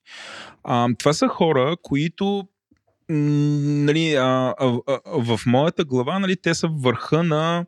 А, те правят някаква много крайна форма на комерциализация, а, при която те а, в една екосистема, в която има една голяма партия, те просто трябва да бъдат тая патерица. Забелязани по някакъв начин. А, но за да станат патерицата на правителството и там вече един да стане министър, да, другия това, онова. И едни пари да се въртат. Едни пари да, да завъртим и тук е едно, нали, едно проект и така нататък. Трябва да спечелят 4%. И mm-hmm. това ги обединява. Това е интереса. Това е, това е, кое... е, те са обединени, то са го пишли. Те са, и те се обединяват около това. Те не се обединяват а, заради някаква идеология, да, да, заради ценности. Ако борба. Е, политическата биография на всеки един от тези хора, ти е пределно ясно за какво е да реч. Да. Това е ясно. Но неясно на такива като мен и тебе.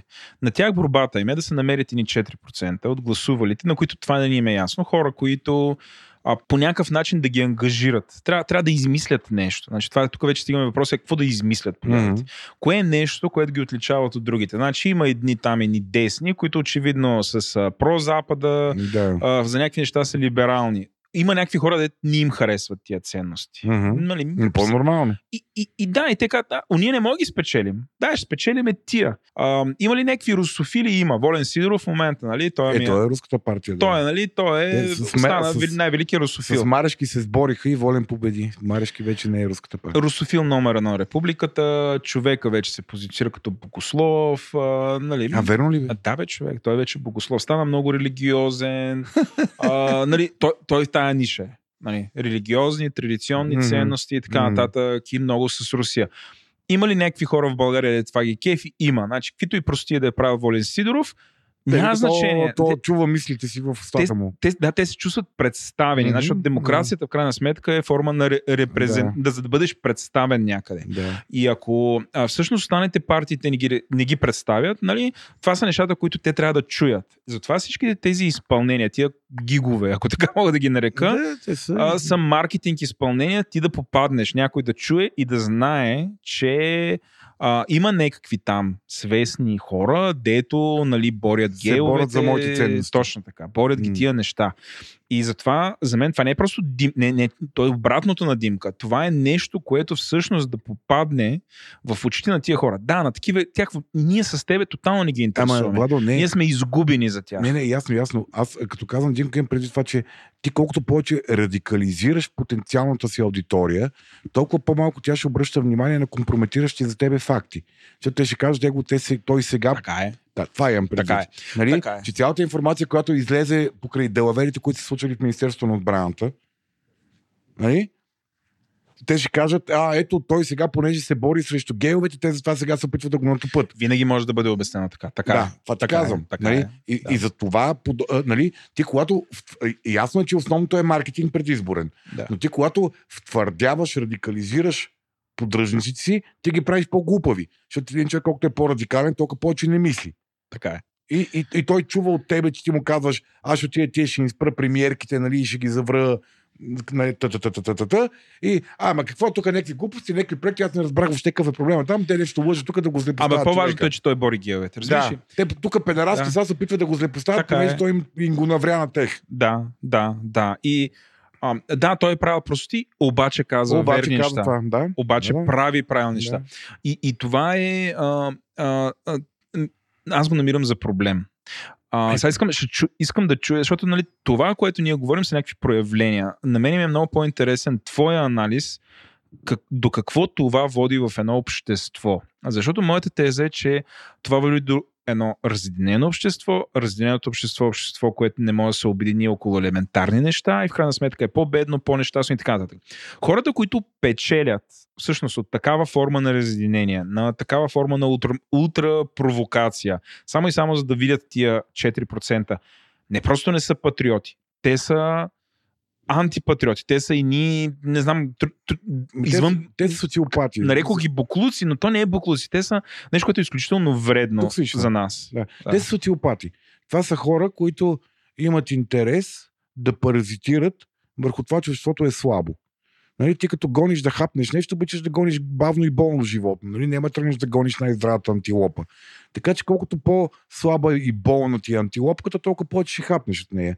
И когато обществото ти е а, а, разединено заради глупости, то няма социалната сила да регулира властта. И колкото по-разединени са хората, колкото по-отчаяни са, колкото по-здухани са, колкото повече вярват, че управия няма, колкото повече вярват, че оцеляването е въпрос на индивидуални шурубаджанашки усилия, а не на, на, на социална среда, толкова повече това общество е лесно за, за доене, за крадене, за манипулиране.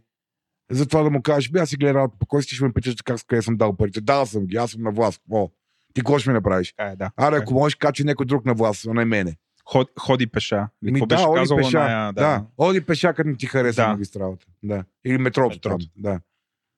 Това е. И, и това е целта на цялото това нещо. Нали? Капсулирането на обществото в няколко некомуникиращи помежду си групи, за да може това общество да бъде слабо. Нали? Всичко се случи по един безпардонен такъв а, вече последните години в България арогантен начин на въобще не ми по какво мислиш, защото не мога да направите нищо. Вие сте слаби. Аз съм отгоре. Вие сте геове. Ми, вие сте, да, ми, са мисирки, другите са да. лош материал, третите са някакви скапани айтите, де трябва да им дигнем данъци, защото те, що ще живеят те добре в България, дебе интелектуалните буклуци. Нали, четвъртите са... А... Джендери. Винаги може да бъде маргинализиран. Да, бе, винаги може да лепнеш на някой нещо, да. такова и това е. Мисъл, нали... Комунисти. Да. Тия, зето им из, изтрепаха пчелите, за да си дигат добивите от, а, а, а, с пестициди мен не ме интересува за тия пчелите. Мен не ме интересува за уния с горите, мен не ме интересува за уния с палатките, мен не ме интересува за джендерите, мен не ме интересува за лекарите, какво ме пука мен за медицинските сестри. Нали, всеки си оцелява в някаква така собствена нали, капсула на контрол, в който може да оцелееш в тази враждебна среда, която е около тебе. И тук трябва да направим сега за Воя. Окей, okay, така се получава. Аз тук искам наистина този паралел между мен и тебе по отношение на ентусиазма ни към технология, защото това е би, нали, това е основното, едно от големите неща, които ни различава нашия мироглед. Mm-hmm. Ам... Е, че път толкова, толкова е важно по това, че да ни различава мирогледа. А не, ние нямаме друго смисъл. Да, да, е, мирогледа е нещо много дълбоко. Мирогледа. Ти си много голям песимист към това, аз съм супер голям аз оптимист. Аз скептик. А, но понеже на мен това ми е живота, разбираш mm-hmm. ли? Ам, е, нали, а, а, аз това, което съм открил е, че нали, а, в България това, което често се получава, е когато имаш някакъв противник, и между другото, това мога да го видя и в а, а, реакцията, например, на ДПС по отношение на вкарването на господин Делян Пеевски в ония списък. Mm-hmm. Новия он, он списък. А, да, понеже ти няма какво да кажеш, ти всъщност стратегията ти да усмееш другия, да го маргинализираш, mm-hmm. той да е някакъв смешен. В смисъл, а, а, нали, няма, ня, ти, нали, ти си най-избелите ризи, а другите са смешни и маргинални. Mm-hmm. Твоите опоненти винаги са някакви смешници, те са смешници mm-hmm. тапанари и така нататък, mm-hmm. но по някаква причина, по някакво неясно стечение на обстоятелствата, те са много овластени. И от тук има някаква невероятна несправедливост. Това, нали, това е наратива, който mm-hmm. и ДПС, и примерно медии като ПИК и така нататък следват. Нали, това mm-hmm. може да бъде много лесно видяно и проследено. Mm-hmm. А, нали, това, това усмиване на противника което а, аз мисля, че тебе много те бъгва, примерно хората, които 5G ги притеснява. Нали, тебе, ти това, което ти казваш, примерно, че ние сме като IT талибани, защото ако някой се притеснява от 5G, ние го усмиваме. Да, лепите му. Това, нали, това е твоя проблем, mm-hmm. което... А... това е проблем на дискусията, то не е мой проблем. Това е проблем на дискусията. Говоря за моите и твоите отношения. Да, нали? Това е проблем на социалната дискусия.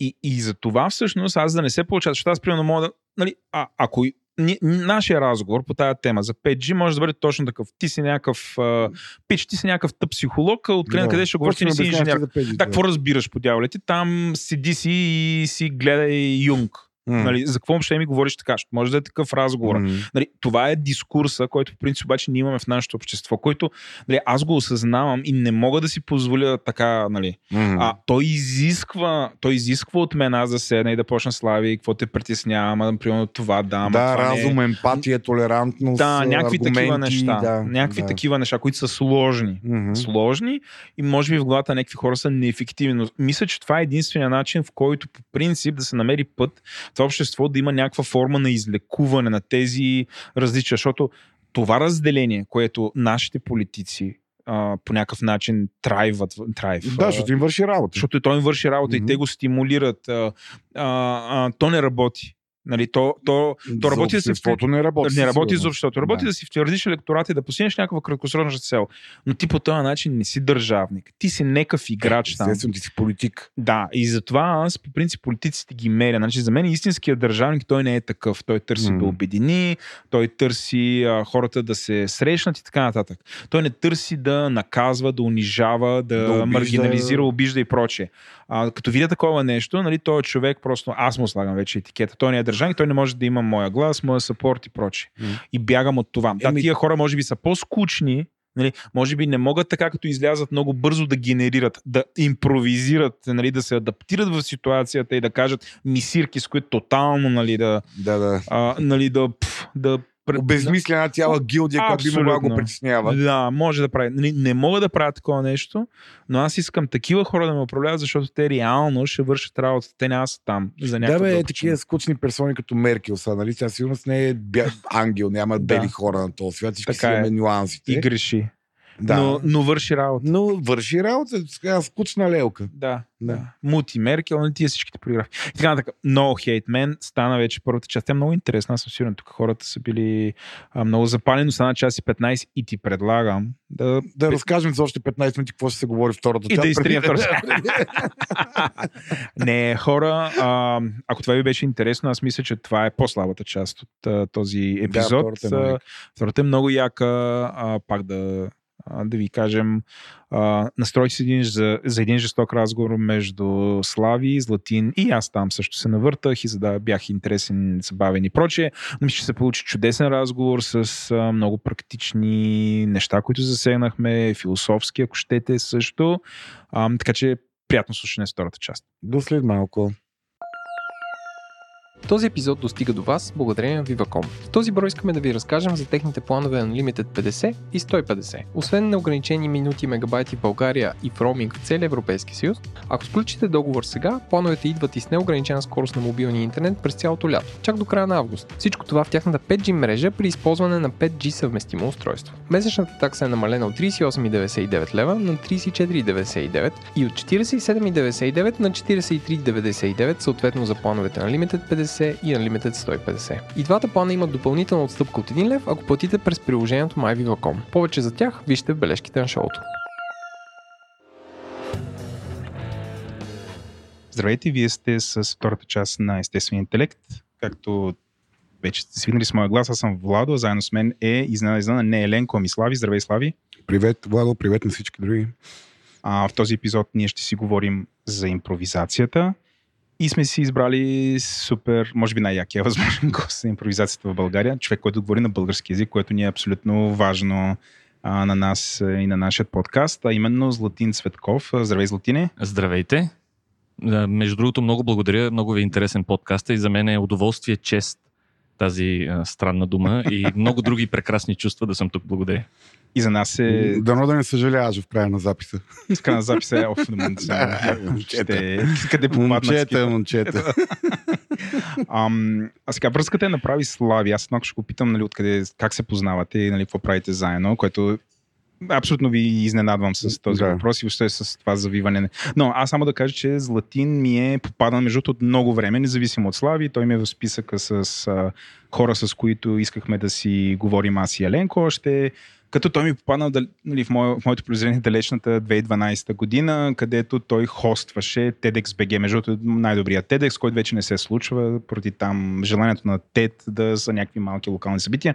Но Златин беше Златин беше водещ или хоста на тете тогава. Ми направи страхотно впечатление, защото още ето 2012 направи много добър обзор, когато всички минаха с техните лекции. Той направи много добър не знам как да нарека, той е обзор, слаш представление, слаш импровизация на място. Да, беше нещо като а, един от първите стендъпи в България, защото да, трябваше да, да, да се а, да един вид да усмея приятно нали, тези първите гости. Всъщност 10 минути от 18 минутна презентация в кавички, която направих, беше стендъп по темите на предишните. Имам 8 минути един материал, в който си създадох религия.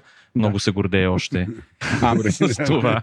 Аз нищо съм, виден нищо значи, Сега спокойно мога да го усмиваме по време на този запис. Ще го, ще го пишеме в така графата карма и за бич. а, аз бях от друга страна и бях фотографа на това събитие. Беше супер впечатляващо. А, рядко е да можеш някакси, защото ти като снимаш, ти се опитваш да канекнеш с човека и нали, ако го правиш правилно снимането, трябва да пречупиш един вид това, което казва, с това, което показва и да, го, да пресежеш тази история и с, с него ми се получи супер добре. Мисля, че снимките, които направих тогава, бяха супер добри, а, защото ти си всъщност ужасно експресивен.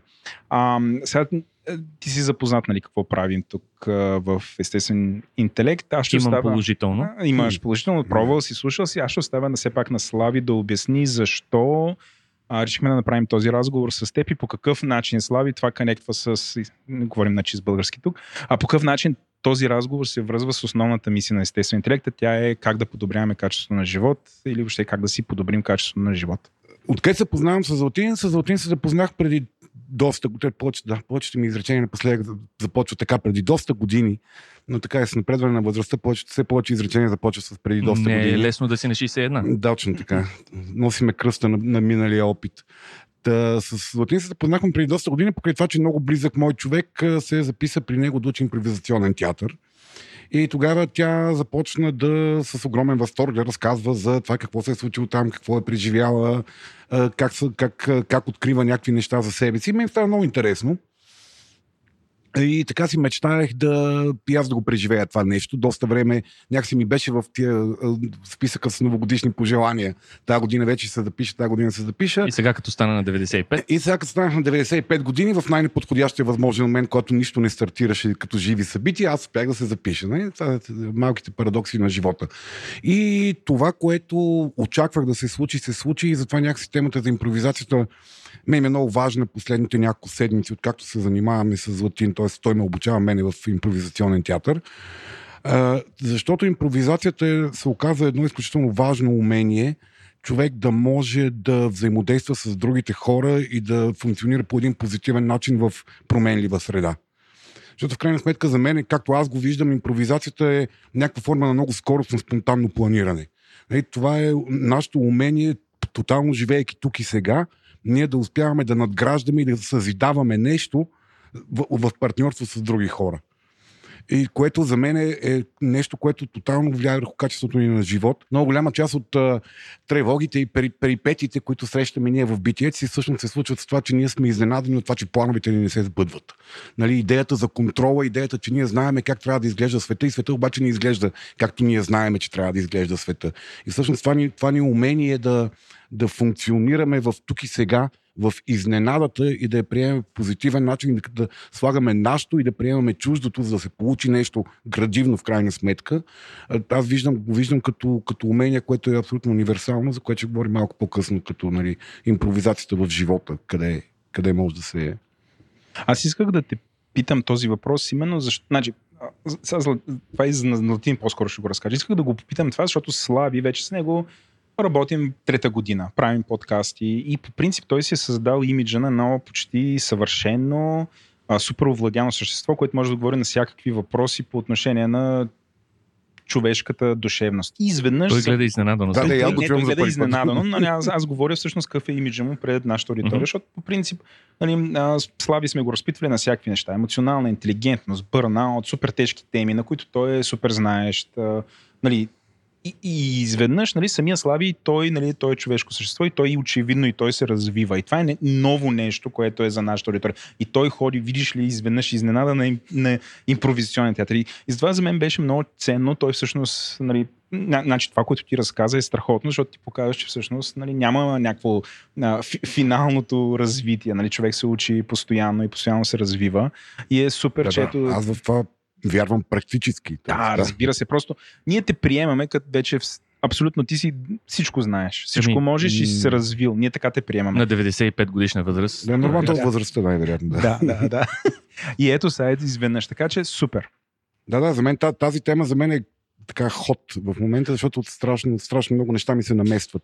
Еми, супер. Аз просто, между другото, преди малко да ти кажа, че нямам какво да добавя от това, което кажеш, сега, че са едни скромни един час и половин, пример. Но а, едно от нещата, които е интересно да, с, които, с които да започнем, е интересно, че имаш като наблюдение, Славия, е, че всъщност импровизацията, за която говорим, не е, ам, как да кажа, самообслужващо нещо. Тоест, а, до голяма част, когато аз говоря с хора, които не са запознати, първото нещо, което а, казвате, ами то, нали, като няма какво да правим, ще импровизираме. И всъщност дори само от тона на, както хората го казват, когато ползват думата импровизация, се хваща едно, не, не, като да. няма нещо измислено, готово, намислено, направено, прегледано и така нататък. Следващото по-добро нещо е нещо, което е по-малко, сме се, по-малко да. сме се подготвили. Последващото е нещо друго и накрая в дъното, ако няма нищо, импровизираме. Нали? И всъщност импровизацията има едно такова негативно усещане за няма какво да правя, ще импровизирам, да меки нищо да не се получи, майната му, нали. Абсолютно мога да позволя това нали? в корпоративния свят. Ако примерно кажем, ще имаме някакво събитие или ще имаме някакъв кол и някой ми каже, че като отиде там, нали, няма да има презентация, ами ще импровизира, абсолютно на мен нали, ми светват абсолютно всички червени лампи. Тук слагаме съвсем различна шапка. Нали, аз съм такъв корпорет анимал, за според някакви хора. Работя в корпорация, управител съм на фирма. Нали, имаме, изпълняваме бизнес планове, нали, селс планове и така нататък. И после се оплакваш, че не те гушкат. Никой не ме гушка в тази фирма. Хора, Това е кала дан не на гушка. Non-gushable съм. Но наистина... Нали, Добре, че не си ungushable, защото е... но, но съм gushable friendly. и gushable ready също така. Айде, в HR, сега ще ме борят. Но мога да се съглася с теб. Нали? Хората, като кажат, нали, а, импровизацията го свързваме в корпоративния свят с неподготвеност. Да, обаче въпросът е, че нали, когато сме неподготвени и не можем да деливерме на чист български язик, тогава нали, ще импровизираме. Но има и друг момент. Има го момента, в който а, това, за което в случая нали, е моята тема и много обожавам да говоря нещо, което се практикува през театъра, нали? е всъщност, че ние може да сме група хора, които да не сме наясно на къде отиваме, но да намираме в движение начини да се адаптираме към променящата се среда. Всъщност, ние непрекъснато да получаваме обратна връзка от това къде сме, да си настройваме радарите не към целта всички насочено, а към един към друг, и към целта едновременно и да се адаптираме в движение. И това е много по-близо до неща, които са свързани тип agile management, разпределение на задачи и така нататък, постигане на цели. И всъщност не аз ще си импровизирам, а примерно ако някой каже аз съм толкова подготвен, че ще импровизирам в работата си. Аз си разбирам работата, но ще усетя каква е аудиторията и ще се свържа с нея и ще родиме темите, които хората ги вълнуват. Това е вид импровизация, за която говоря. Нали? И възможно ли е изобщо да не съм подготвен, да имам някаква идея на къде отивам и да се адаптирам в движение, без да ме е страх във всяка следваща неизвестна стъпка, че ще сбъркам. Ние обаче почнахме подкаста без Латин да се представи подобаващо. И според mm-hmm. мен е важно ти все пак да кажеш няколко думи за себе си, какво си учил, какво си правил, с какво се занимаваш. Нали? Mm-hmm. Това е много важно за нашата аудитория, защото изпуснахме тази част. Да, ами аз всъщност а, бях едно затворено дете, което реши, че иска да се занимава с театър. И всъщност а, ми допадаше театъра като начин на изразяване и започнах да а, уча за да кандидатствам, кандидатствах в надви. Всъщност и ме приеха в надви, завърших в класа на Крикора Зарян. И всъщност съм от тези хора, които искаше да се занимавам с този вид изкуство, защото му бяха любопитни много неща. И исках да се занимавам с всякакви видове професии. И от тогава бях в Штатите, е, ходил съм на автостоп в Йеллоустон, природен резерват и така нататък, но всъщност а, идеята беше, че исках да опитам много неща от този живот, така да се каже, и това професията на актьор ми а, допадаше. А, и започнах имах една такава кратка кариера, 7-8 години в телевизии. Започнах с вдигане на телефон за, на една телевизия за продажби и стигнах до водещ на предаване в БНТ сутрешно по час и половина жив ефир. БНТ Денят отблизо се казваше с Мария. Да, Аз бях ко-хост. И не, ти не беше Мария, очевидно. Аз не бях Мария, да. да. Денят отблизо с Мария. не трябва да я замества, импровизирайки тя като не дойде на работа. да, да, да. Но бяха така много, много интересен опит също. И преди 10 години започнах да се занимавам с импровизационен театър А, много ме впечатли това нещо. То се развива как, в България. Как научи това? Да, как попадна? Защото почна да се занимавам. Това ми е много такова. Да, как си на до импровизационната? Имаме време за историята на импровизационния Абсолютно, не, не, не, не. Имаш, не, но една минута. Аз тук в момента да, да, да. и се гърча леко на стола и си казвам, помни какво ти е казал Златин Владо, посече процеса, измести разговора на шейничка на някъде, но аз ще, аз ще аз, а, а, аз само да кажа, това работя. Значи аз вкарвам, аз чупя на Слави плана. Ага. В момента това ми е работата и задачата. Добре, ами ако плана на Слави е да му щупиш плана? А, тогава, тогава ще почна аз да съм структурирания. Аз, аз ще се адаптирам, че ще видиш. Да. Добре. да, така, ами, ние бяхме една група от четири души, които всъщност мене ме покани един колега и в парка започнахме да правим едни игри лятото на 2009 година. И всъщност поканихме група приятели след няколко месеца тези игри ги правихме. Поканихме група приятели, тогава пък Facebook евентите бяха нещо ново. А, и в фоето на Славянска беседа изиграхме едно шоу на 19 декември 2009. Поканихме 20 души, дойдоха 20 души, след това поканихме за следващото 20 души, дойдоха 50. На третото поканихме 20 души, дойдоха около 90 човека и се качихме на сцена. И беше много успешно. Хората идваха всяка седмица, играхме шоута понеделник, импровизационни игри. А, две години и половина по-късно се разделихме а, като група. Аз се отделих от тях, те още продължават. ХХХ Импротеатър се казват. И а, аз създадох Шизи, защото ми беше интересно да видя това нещо на къде отива. Имах малко по-различни а, творчески планове. И се занимавам с така наречената form импровизация от тогава. Значи, Ти си в form подкаст, да знаеш. Така, така е? че, тук, точно така, ние така, това ни е жанра. Идеално. Много сме form. да, да, да. да. Та, идеята е едното е, че всъщност form игрите са а, кратки форми, в които хората се забавляват, штуреят. А, има някои игри, може да, ги, да, да направим нещо с вас. А, но като лонг форма е, че заедно ще се свържем и ще създадем едно шоу, което продължава 30, 40, 50 минути и има смисъл. И когато говорим за качествено лонг форм шоу, то не може да бъде разпознато от, от ам, предварително написана драматургия. И това му е хубавото. Ние правим шоута, които са тип Шекспиров театър, а, измисляме персонажи, Шекспирови в движение създаваме. А, и с Шизи, всъщност, когато започнах да. Когато създадох Шизи Импротеатър 2013, две години по-късно започнах да се специализирам в чужбина да уча. И отидох в Чикаго за 5 седмици, където е меката на импровизационния театър. Оттам са излезли много известни дори в. И втората в наши България дни. също така. М? И втората България. Чикаго. Така е, да, да, да, Майко България. Да, Майко, да, да. Не случайно българите отишли там като един високо структуриран народ. да, не знаехме, не знаех, наистина абсолютно не знаех, че Чикаго е от всички градове. Що пък Чикаго, не знам, сигурно там. Еми, Някакво гуру се е родило там. Там има това е също дълга история. 40-те години там започват ам, да правят тип кабаретен театър, в който искат да пренапишат а, примерно Брехт. Там правят за първ път Кавказският тебеширен кръг го режисират и са група а, университетски студенти, които имат профил театър, които правят, а, събират се. Един от тях има много така а, мислене, което казва, искам да правя Blue Collar Theater. Дейвид Шепард се казва. И той събира група самишленици и казва, аз имам едни пари наследство и тук искам да ги вложа в един мини театър към кампуса на университета. Университета тогава е бил фрашкан с а, 20 и няколко годишни хора, които се върнали от война. И всъщност те имат безплатно образование и страшно много енергия и желание да създават нови неща. И те са малко казармен принцип театър. Те стават спът в театъра, правят си сами декорите, някакви такива неща и почват да правят това кабаретно театрално изкуство и си казват, ние сега можем и да измислим драматургията и започват да правят а, такива скетчове, които ги подреждат в теми, които са за актуални за днешния ден. Така един вид иска да хванат пулса на времето. И до ден днешен този принцип след това се прехвърля, той се казва The Compass Players, а, от което а, хората създават едно нещо, което се нарича Second City и в момента то е огромен мастодонт, който създава а, комедия, съдържание. Оттам се излезе примерно актьори като Бил Мъри, примерно много комедийни звезди а, в Штатите. В момента, ако се чували Дейвид Летърман, предаде на Стив Колберт, който е импровизационен артист. Адам Маккей, който... А, даже Дейвид Мамете ми учени и там. Адам Маккей, който има Оскари сега за филма The Big Short, примерно, взе Оскар за сценарий, два пъти е номиниран за Оскар. А, много така известни на сцените са излезли от Даже са ученици на един от там, който се казва Дел Клоус, който казва импровизацията, защото в Second City казват ние ще създаваме нали, представление, което ще хване пулса на времето. Импровизираме, след това шлифоваме импровизацията. Това е театрално представление. Сглабяме тези смешки, нали, скетчове, които сме направили. Те са тематични за съвремието. Коментират социална и политическа сатира. Коментират съвремието. И във втората част на представлението правим импровизации, които събираме материал за следващото ни шоу след два месеца, което ще бъде готово. И междувременно репетират, вечерта играят и създават нов материал.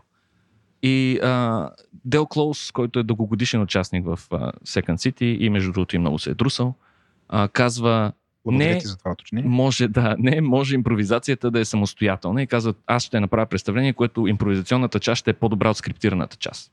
И посвещава живота си на това и в крайна сметка 90-те години вече IO театър, който той създава заедно с Чарна Халпърн, е нали, те са, вече двете са почти равни. IO театър създава само импровизационни представления и тренира хората в това, че заедно ще създадат дълго представление. Той създава така наречения лонгформ. И аз този театър всъщност ходих а, неговата пълна програма два пъти по 5 седмици, завърших и още към един The Annoyance театър. Да, там се развива това нещо през а, за, в рамките на 50 години става нещо и всъщност учениците на Дел Клоус, които са започнали лонгформ театъра, в момента преподават там и са много вдъхновени, светли, готини хора. Един от който иска да направи театъра, ще ли да кръста театъра си да Church театър, а той е станал The Mission театър. Добре, аз като едно, как да кажа, просто момче психолог, нарушавайки всички принципи на импровизацията, няма да надграда върху това, което ти до, до момента разказа. Аз ще си се върна към... Да, аз мисля да го отрежем. Да, аз... не, не, не, не, не, не, нищо няма да режеме. Просто мен някакси много ми се иска да се върнем към уменията за импровизация. Защото сега, докато разказваш за long form подкаст, подкаст, long form театъра, и това ще отрежем. И лонг... Моята мисия е изпълнена. Вече за каквото и да говори, казва подкаст. това е... Брейнвошнал съм го. Тотално а той е всъщност едно радио предава. Да. да това много, много ми заприлича на, на, на, на това, което се случи в бизнеса и въобще в живота на хората последните 18 месеца. Ние сме в една, една такава в дълго продължаващо свободно падане нали, с постоянните промени, и постоянните неочакваности, които се случват и постоянното нужда да се напасваш към изненадващи ситуации и житейски бизнеси и, и всякакви. Нали, което всъщност нали, импровизацията, умението да импровизира, всъщност е някакво мета умение ти да, оценяваш, да оцеляваш и да си успешен в а, абсолютно променлива и непредвидима а, среда. Нали, така, любимата вука среда, която беше модерна там преди 15 години този термин. Нали, те тогава това казаха, нали, а, човек оцелява в неизвестното, имайки някакви базови умения за оцеляване в неизвестното, а не носейки тежко въоръжение, не носейки плановете си, не носейки ресурсите си, а просто трябва да имаме уменията. И сякаш умението да, да импровизираме, умението да сме градивни в, в неочакваното, е такова мета, мета умение, компетенция личностува. Най-просто казано е адаптация. Но логиката е, че когато казваме, че трябва да импровизираме, това ще го повтаря много сигурно днес, все си мислим, че сами трябва да импровизираме. И основното нещо е, когато кажеш аз трябва да се адаптирам, да се свържеш с някой друг. Най-малкото да имаш доверие в себе си. Така че едно базово нещо, което е свързано с адаптацията е доверието два цитата се сещам. Тук Дел Клоус казва, импровизацията е като да падаш във въздуха и да си сглабиш самолет в движение. Mm-hmm. преди да. да паднеш, трябва да е готов. да, е нали? готов самолетът. така че и то група хора го, го mm-hmm. правят. Нали? А другото е на, на Мик Нейпиер казва Improvisation is not knowing what the fuck you're doing and be okay with it. Айде, значи трябва да си... Импровизацията е да не знаеш какво правиш и всъщност да си окей okay с това. Защото докато не знаеш какво... Трети любим цитат, само сега ще залея с цитати. А, това, което търсим, ще се роди като еволюция, а, докато правим неща, за да го намерим. Тоест, mm-hmm. аз не знам какво търся, правя нещо, докато го търся, и докато правя тези неща, които са нали, продукт на, на процеса на търсене, аз разбирам какво търся. Тоест, ако аз смятам, че трябва да съм готов, за да стартирам нещо, значи най-вероятно не мога да се адаптирам. Ако аз мятам, че трябва да съм готов с всякаква ситуация, с всякакви възможни варианти, аз ще се гръмна нали, от предварителна подготовка. Mm. А всъщност вероятността да се случи нещо неочаквано, неочаквано е много голяма. 90%. Така че аз трябва да съм готов, че ще трябва да променям плана си в движение, да съм окей okay с това. И ако гледам назад какво съм правил, ще мога да навържа на къде отивам. Тоест истината е в сглабянето на процес, в процеса, а не в резултата напред на къде искам да отида. Аз искам тук да направя много бърз коментар. А, Слави, може би е забелязал, но аз считам, че почти всичко в съвременния свят е открито от военните, колкото и да е шокиращо.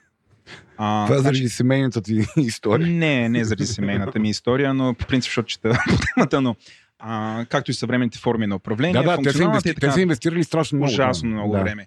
А, сега вие това, за което говорите, страшно ми напомня на един от най-великите теоретици на военното дело, който се казва Клаузевиц. Не знам дали сте запознати. Това е Прусия, 1700, не знам си коя година. А немците и прусаците са известни с това, че се справят особено добре на бойното поле. И те се справят особено добре на бойното поле, поради, може би, най-голямата революция, която те правят, е, че всъщност овластяват командирите, хората, които са на място, всъщност те сами да взимат решение. Които тук могат да конекна с локуса на контрол и така нататък, което е нали, в. Децентрализирана структура. Децентрализирана структура и така нататък нататък. Това, което прави немското командване, то казва, вие не може да чакате, вие кои сте там на място, но трябва да се превземе някакъв мост. Да ни се обадите и да кажете, бе, къде да го презем този мост и ние да ви кажем, значи ще направиш това едно, две, три, четири. Едно време обажданията са били малко интересни. Да, няма как. Ти умреш коня с съобщението. Да, пращате ти гълъб и ние ви казваме как ви... Не. Значи ти овластяваш командира, който е на място и той има всичко това, което ти каза. Той има самосъзнанието, че той трябва да се оправи. Той не знае как да го, но има всичките средства.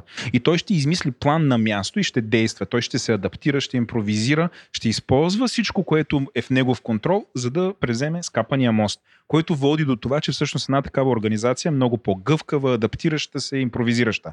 А, тук стигаме нали, до, до компаниите. Компаниите, които използват това като стратегия, които властяват така наречения middle level management или хората, които са още под тях, те да взимат решение, защото те са на място, а не при всяко, нали, нямат културата, в която изпълнителният директор, шефа трябва да реши, той ще носи отговорността. Всъщност, отговорността пада върху тях и те се чувстват овластени, те се справят ужасно много по-добре. Ам, Нали, така, така че смисъл иска да направя този ремарк, да събера още от вашите два свята и да намеся естествено военните. Слави си писа тук нещо, аз очаквам той да заде се взриви. Импортеатора няма режисьори. Ами, има, как да кажа, има формати, няма CEO, които се подготвят, хората... но няма в движение, в смисъл това, което нали, хората, най-големия комплимент е най-голямата обида. То това е нагласено. Да. в смисъл, то не е нагласено, обаче човекът е обиждан. А, ти си го нагласил, значи да. сърдите. Та, идеята е, че ние предварително можем, как да кажа, ние знаем, че ще правим Шекспирово шоу. Така че, примерно, ако формата ни е Шекспир, знаем, че ще говорим, нали, мисъл, репетираме така, че да говорим в а, рими, да, да, сме, да са ни по-лесни метафорите, четем Шекспир, за да, разберем какви са персонажите, но на място, или примерно, знаем, че в самото начало на шоуто ще инвестираме повече време в това да разберем кои са тия хора. Това знаем. Но във всеки един момент всичко това, което сме си казали, може да не се случи. И всъщност, каквото става на шоуто, ние сме научени да се адаптираме към внезапните промени, които се случват. Сега казваме, нали, в началото ние ще инвестираме в хората. Обаче в първата сцена веднага някой, някой, прави, на някъде, някой като... убива някой, той трябва да е жив, нали, за да разбереш кой, ама други го убива, отплесва се и продължаваме нататък. Никой няма да спре да каже, чакайте, уважаеми. Чакаме, момчета, ние се разбрахме. И може би това ще е представлението, в което всички ще умират. Нали? Смисъл, mm. т.е. казваме това, което се случва е по-ценно от това, което а, имаме идея, че искаме да направим. Това сме планирали. Добре, а, им, умението да импровизираш всъщност е много комплексно. Кои са, кои са всъщност основните, да го, малко да го членоразделиме на по, по, по-ясни човешки характеристики? Кои са основните умения, които човек трябва да има, за да стане добър импровизатор? Едно от най-важните неща, едно от най-важните умения, доверието в себе си, доверието в партньора, смелостта и свързаността с а, промените, които настъпват, които са зададени от другите хора в групата. Тоест, може би ако трябва да го си да е най-базово, е един вид а, отлагане на неосъдителността. Защото, нали, ако кажем, нали, всяко нещо, което правим е прекрасно, това не е вярно. Накрая, като свършим, някои неща са по-добри от други, някои представления са по-добри от други представления. Така че въпросът е, че по време на представлението ние няма да се съдим, ако, както казах преди малко. Едно от нещата е, ще се случи нещо, което не е окей. Okay, накрая може би не е окей, okay, обаче когато съм вътре, моята работа е да направя така, че това е част от шоуто и това е окей. Okay. Така че когато всички гледаме така, наподобява на, в тези тимбилдинги, дето а, в кръг, че всички сядат и се облягат един на друг и не могат да паднат, защото всеки е седнал върху другия. И, и всъщност, понеже всички сме неосъдителни едни към други, ние правим нещата да работят. Тоест, неосъдителност към себе си и към останалите. Трябва mm-hmm. да съм свободен да мога да мисля и да кажа каквото и да е, да не се страхувам да направя крачка, което ти казваш, нали, военните. Те не се страхуват, защото няма да има кой знае какви наказания, нали, стига страшно много да не сбъркат. Ето а, много което е еквивалента на сцената някой да пребие някой друг. Смисъл, може би това е нещо. Но, а, нали, важна, всеки е важна част от екипа и всеки трябва да се чувства, че е ценен в този екип. И когато говорим за бизнеса, вече какво е отношението може би на тези, които са на по-високи позиции към идеите и инициативността на тези по-долу. И това, което често се случва е, че когато осъждаме идеите и инициативността, а, ние затваряме определени врати, които след това трудно се отварят. Mm-hmm. Ако мога да те префразирам, трябва да има култура, която да поощрява. Защото нали, всичките неща, като ти ги комбинирам, на практика е култура, която да поощрява импровизацията, а, да има много правилна форма за даване на обратна връзка. Тоест това да не се случва, нали, ей, много зле се справиш, това да е пред всички, в момента на изпълнението, така нататък, да има някакъв начин, по който всъщност да се усъвършенстваме, но това да не е форма на наказание усъвършенстване. Да. Нали? Аз като чуя, че някой го пращат на improvement план, нали, това, това звучи супер скери. Какво му е на човек? Да, нещо, да, да, да. той е някакъв. Да. Но, Аз примерно... един приятел, който постоянно е, постоянно е на improvement level. той, той си е така, ние си го знаем, че той той върви нагоре в иерархията, но постоянно е на импрувмент. А, но ако примерно има среща, която ние в технологиите наричаме ретроспектива, Нали, mm-hmm. Това е съвсем различно нещо, защото тя но не е посочна. Тя е много интерактивна, нали, споделят се различните страни, нали, фокусираш се върху проблема, не е някакъв, той, той е тъп, ти си тъп и заради това не си го направил добре. Нали, не, не е такъв разговор там. Mm. Ами, така че аз на 100% всичко това, което казваш, са, цел, нали, по принцип в менеджмента, добрите менеджери използват такива похвати, за да всъщност за да постигат много повече с много по-малко ресурс. А, между другото, а, мога също така да релейтна нали, при планирането при планирането, плановете, общо взето, в момента в който се видят реалността, те изчезват. Това е нали, най-слабото нещо. Импровизацията е, нали, ти го ти свърза с agile методологията, нали, малко преди това. Импровизацията позволява ние реално да имаме план. Като плана е с правилната култура, постоянно съвременяваш се, нали, и верен план. Защото ако имаш някакъв план, който е, да кажем, едногодишен, той при първата, първия сблъсък с реалността изчезва. Вече не е и ние не го пипаме и реално след това нямаме никакъв план. Безпомощни. Абсолютно безпомощни mm-hmm. и всички са нещастни. Тук вече релейтвам с основната тема. Mm-hmm. Да, аз много, много ми хареса термина отлагане на осъдителността. Да, защото не, е, да. не, е, пред, не е премахване. Много хора казват, ами аз тук каквото кажа, ето нали това. Импровизирам, какво така че каквото това е, кажеш, това е да. много добре, не се осъждаме, много е хубаво, страхотно, чудесно. Ето оттам идва това леко отношение към импровизацията, като към някакъв, нали там направихме mm-hmm. нещо, няма страшно, ние импровизирахме, така че да. стана, това е. Обаче, ако аз работя с някой друг и един път стане не, не нали, може да стане каквото и да е. Обаче след това казваме, добре, ние какво искаме? А, чуваме ли се достатъчно? Отворени ли сме един към друг? Ти каза ли да на тази идея? Аз, аз чух ли те тук какво ми каза? И всъщност тези бележки, чуваме ли се? Общо взето аз в курсовете, които вече 10 години водя, едно нещо се а, преподава всъщност. Как да се слушаме по-добре. Mm-hmm. Общо взето е, ние можем толкова много да чуем, че изобщо нищо никога не трябва да се случва около нас, за да импровизираме. Всичко вече се е случило. И просто въпросът ми е това, като чуя как го интерпретирам и да кажа, моята интерпретация е вярна и да съм смел да я кажа, защото моята очевидност, едно от нещата, нали, моята очевидност е по-ценна дори от а, какво мога да измисля и колко оригинален мога да бъда. Защото аз съм очевиден по различен начин от всеки друг и така, че ако ние сме просто очевидни един с друг, и, и хващаме тази очевидност, тя е оригинална за един, за друг ще ни бъде оригинална и така ще се движим много добре напред. Не знам дали да ви стана ясно. Но примерно ще ти кажа очевидна гледна точка на това, което каза преди малко. Импрувмент е мъжки род. Ам, какво каза другата дума? Improvement план? А, не, другото. А, ретроспектива. Е, ретроспектива е жена. Виж, жената е по-добре от мъжа. Ето моите някакво очевидност. По-умна, по-мъдра. ретроспектива кацарска. Improvement Петров. Кое от двете е по-добре име? Не? Е, зависи. да, зависи от гледната точка. Каква е твоята очевидност? Добре, да, ти каза очевидност.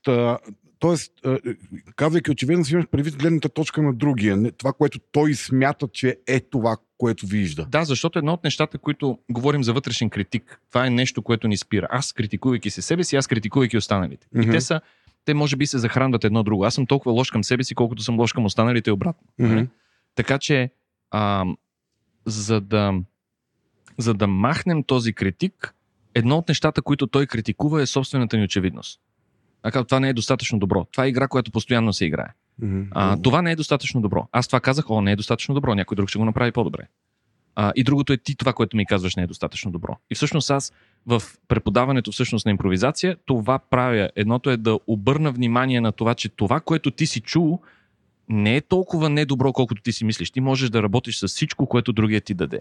Нали? Mm-hmm. За да си очевиден, да си тук и сега. И всъщност импровизацията е едно медитативно състояние на аз слушам, внимавам какво има в момента, надграждам го малко и оставам пространство на другите да надградат, което е много важно. За да се срещнем по средата, а не аз да вземам цялото пространство. Но един вид, ние, аз смятам, че цялото, аз знам, че цялото пространство е мое, имам всякакви възможности.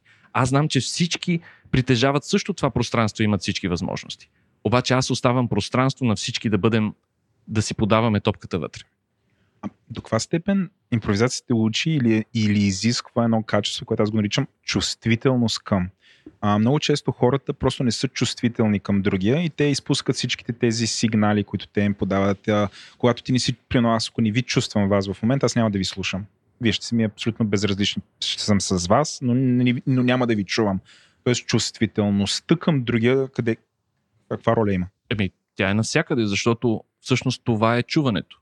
Аз съм чувствителен е към останали. нещо, което и трябва да го имам, за да мога да съм тук, или е нещо, което го получавам, ако си наложа да съм тук? Тренирам се.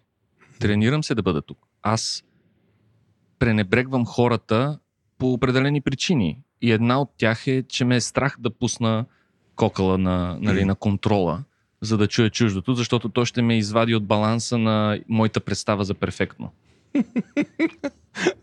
Извинявай, че се смея, но мога да ти покажа моите записки, следейки мисълта Сега ти. трябва да прочетем на уважаемите ти слушатели. Слави подава лист на златин. Доверие в себе си, смелост, доверие в партньора, отлагане на осъдителността, контрола, всеки да се чувства, че е прият, вътрешния критик, перфекционизма, тук и сега, тревожността, контрол, режисьор, две подчертавки.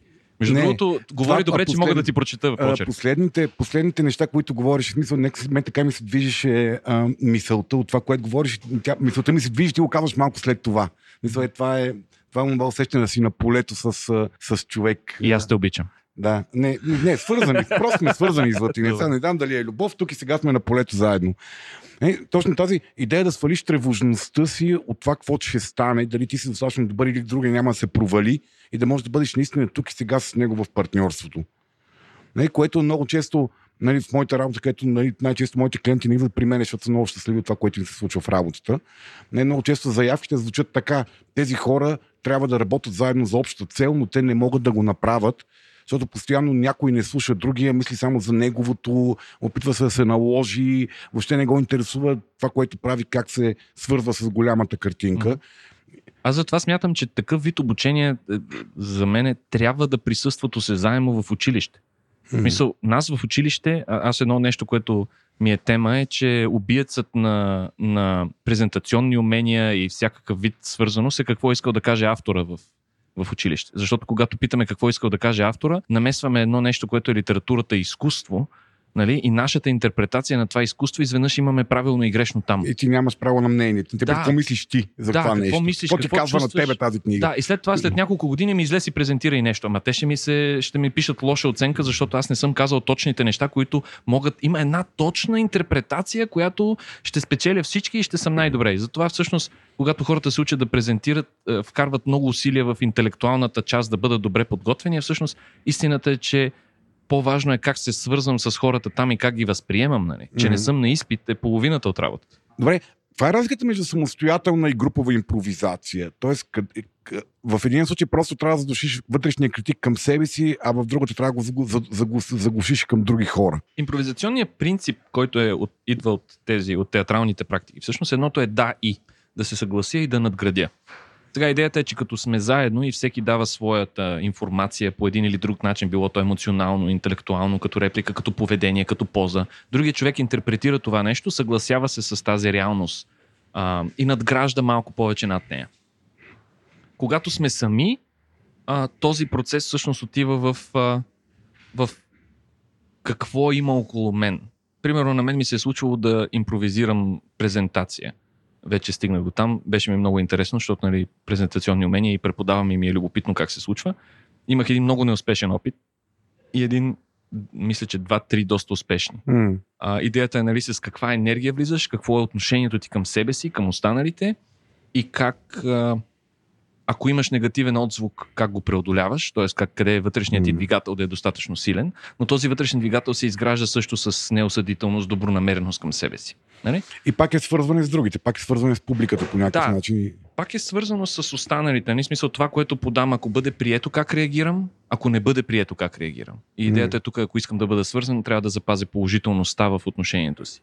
А другото е груповата импровизация, всъщност колкото повече хора, толкова повече, ако сме тук и сега, трябва по-малко да работим, за да се придвижваме напред. Всъщност, ако 8 души правят нещо, ти си една осма от цялото, не си, нали? Не трябва да измислиш всичко хитро ти на този свят. Да, всъщност можеш много, ако си по-опитните импровизатори, които работят в групи, а, с много по-малко вървят много по-дълго. Mm-hmm. Защото има доверие, че каквото има тук и сега е достатъчно. Е достатъчно и ние ще направим нещо хубаво с това, което всеки може да сложи. Да, докато ако си сам искаш да, примерно, единствената позиция, която си се сещаме точно някакъв вид презентиране, тогава трябва да дадеш някакъв вид отношение, поне емоционална посока. Mm-hmm. И едно от нещата, които съм правил подобно, беше за а, фирми, казваме ли? Абсолютно може да, да говориш фирми, хора, имах, да хвалиш, да хейтиш. Да, имах, имах едно чудесно преживяване. Викнаха ме за мотивационен спикър в Jamseek и всъщност беше в една кафетирия област и всъщност аз говорех за презентирането и докато говорех, то се случи нещо много мета, защото тогава ми беше още по-много активен, бях много водех събития, импровизирах, експериментирах. И всъщност това, което казвах, докато казвам някакви принципи, някой се обажда отдолу, аз, аз излизам отстрани и започвам да обяснявам какво се случва сега между мен и него и този човек. Нали? Mm. И един пример се сещам, а, нали, първо, едно от нещата е, че никой не мисли за тебе толкова, колкото ти си мислиш, че някой че мисли някой за тебе. Му пука за тебе. А, и всъщност, нали, номера, че когато презентираме някой отдолу е леко заспал и ти си викаш, о, сега той, аз съм скучен, той му се, той човека приема има проблем с жена си. Да, да, да, абсолютно. А човека има проблем с жена си. Изтриваме го това. Значи, тя има проблем с мъжа си, примерно. Не, семе, да... семе, семейната динамика, семейната динамика не е на малко по-низко ниво. Да, защото как човека, жена, както и да е. Та, О, Боже, да, ние в нашия, в нашия курс това е една така вече. Надявам се да е шега за всички вече. По едно време не беше съвсем шега. За темата за сексизма и отношението между мъжете и жените, тази любима да. дъвка за Да, седа и казвам някакви неща. Говоря за това, нали, че не всеки мисли толкова за нас и че ако някой е намръщен, може би не сме ние виновни. И казвам, по някакъв повод казах, за всеки влак си има пътници. И някой отдолу каза, някои с цели вагони. И аз спрях и си казвам този човек какво иска сега да каже. И направих един брейнсторминг от хората отдолу, всъщност какво има предвид той. Защото нормалната реакция е сега той какво иска да ми каже. Той ме затапва нещо. Нали? Много хора биха казали, той ме затапва нещо, Боже Господи. Нали? И всъщност направихме един огромен брейнсторминг, колко неща може да значи това, че за някои има цели вагони. Mm. Дали някои имат повече проблеми от други, дали много хора са съгласни с нещо. Каквото и да е смисъл, страшно много голяма дискусия стана. И накрая питахме човека и той каза ми, нищо особено няма предвид. Нищо. Просто го изпляска. да, да, просто го изхвърли. И си казах, ето, нали, колко много мога да хвана аз, нали, че това значи за мен и нали, че е някакъв коментар, а човека дори няма. И в крайна сметка имаше една жена, която също беше много любопитно. Тя каза, добре, де, в крайна сметка, какво искал той да каже? Автора, за нея беше автора, много важно, за нея беше много важно да си каже човека какво искал да каже, защото иначе тази информация се губи, нали, нещо трябва да, да получим. От тревожността в нея бушува, защото да. някаква неяснота остава. А всъщност получихме страшно много от това, че нали, дисектирахме какво се случва като динамика, когато можем да приемаме неща като обида или обвинение. Нали, живота ни може да бъде обида, обвинение, ужасен и така нататък, но можем да се фокусираме върху как да продължим напред. И всъщност импровизационният мозък на човек, който се занимава с това, моят мозък се промени страшно много, нали, моето мислене, в това да търся как това е повод да продължа напред. И примерно сега има пандемия, аз мога да си обърна внимание на детето. Къде е, къде mm. е положителното? Кое е нещото, което ми дава гориво да продължа? И което реша, че то, то автоматично става а, важното и аз автоматично запродължавам пътя си. Mm-hmm. Кратък урок по оптимизъм. Любимата дума на Владо. Добре, а, окей, тревожността страха да, да изпуснем контрола, страха да, да, да сме смели, да, да действаме спрямо каквото стане. А кои са основните трудности, с които хората трябва да се справят, когато, мисли си много, обучил си много хора, нали, кои са основните трудности, които те срещат, за да, за да стигнат но, там напред в умението да импровизират? Ами, всеки има своите пречки, така да се каже, които ако махне, става по-ефективен. Повечето хора основният проблем е самокритиката и това не е достатъчно добро. Mm-hmm. И много хора са ми споделяли, че идва от училище. Нали? Трябва да успея, трябва да им шестица. Трябва да съм успешен, за да се включи и да участвам. Не, това не е от училище, това е от семейството. Ми, не знам. За да стигнеш, за да го има в училище, го има преди това в семейството. Може. Ти знаеш по-добре. Все пак на 98. Да. Наблюдавал съм поне 6-7 поколения деца. Виж, преди Втората световна беше. Военните, като измислиха това. А, военните измислиха ги помна. Да. та, така, та, едното е самокритиката, критиката към, нали, към останалите. Това пречи да се свържат хората. А, желанието да бъда оригинален. А, има, обикновено са двете крайности. Едното е желая да бъда много оригинален, друго да не би да каже нещо оригинално. Не би да каже нещо грешно. И а, какво друго? Смелостта да изляза. Смелост и свързане, това са проблемите. Някои хора им е трудно да, да бъдат смели, да направят крачка без да знаят какво ще се случи, а на други хора им е трудно да спрат да се движат, за да видят какво има за да оставят тях. на другите пространства и те да мръднат и да видят въобще какво да. Да. Да, аз съм сторите. Тоест истината пак е някъде средния път. Смисъл между, между арогантните невротици и тревожните невротици. Да. Всъщност, това е интересно и за презентирането и в, и в импровизацията. Има един човек, Кит Джонстън, пише една книга Impro, Improvisation for Theater, и там слага един а, термин социален, поведенчески статус. Mm. Всъщност как изглеждаме по-уверени или, или неуверени в очите на другите. И чисто как да кажа, не е свързано с думите, а свързани с поведението. Не е свързано с социалния статус, ами с поведението. И всъщност арогантност се дефинира като увереност без добронамереност. Mm. А, а харизмата всъщност е комбинация от присъствие тук и сега, увереност и добронамереност. Mm. Тоест, ако аз кажа, е тази сграда мога да я разруша от тук, нали? Мога да я махна. Е едно, а другото е мога да махна тази сграда, да построя нещо ново. Вие какво мислите? Нали? Смисъл, как искате да... Какво би ви било приятно? Mm. Може да не се съгласа с вас, обаче ще съм уверен и добронамерен с а, да, да, и това е въпрос на поведение, да защото ти отвътре може да си много добронамерен, но когато се държиш издухващо и, и не зачиташ спрямо хората и фърчиш някъде напред и въобще не се оглеждаш, те го интерпретират като незачитане и пренебрегване. Не, да. който води до по-низки житейски резултати във всяко поле на, на живота. И в корпоративния свят всъщност екипа как се държиш към екипа си, нали? Дали? И всъщност уверен и добронамерен човек, той има толкова така да се каже, самочувствие, че прелива и може да даде на тебе. Mm-hmm. Един вид, примерно, Джордж Клуни пред, а, на червения килим. Нали? В смисъл, той е просто готин, толкова е готин, че може да каже, ела тук да се снимаш с мен. Така, нали? Смисъл, холивудските звезди малко префърли, са да, префърли, префърли ти готиност. Да, и ти си малко важен. Барак Обама, примерно. Сравнете Обама с Тръмп. Mm-hmm. А, арогантност и един човек, който едновременно може да вземе всички решения, обаче може да си пие бирата с тебе. Така изглежда. Mm-hmm. Нали? Да, или поне това, това, е, това излуча като поведенчески а, модел. Да, българската дума про. това е много яко. Гушкателен, бе. Обама е гушкателен. и гушлив. Гушабъл. Обама е изгушабъл. Тоест, тук стигаме до, до една тема, ти говорики за статуса и как статуса е въпрос на поведение, а не на вътрешни умения, на гласи или убеждения. Нали, стигаме до въп... едни въпроси, които касаят за това как ние можем да, да повишиме капацитета си в тази посока. А, става въпрос за това как ние можем да направим себе си по-добри в тази смелост, в това тук и сега и в това свързване.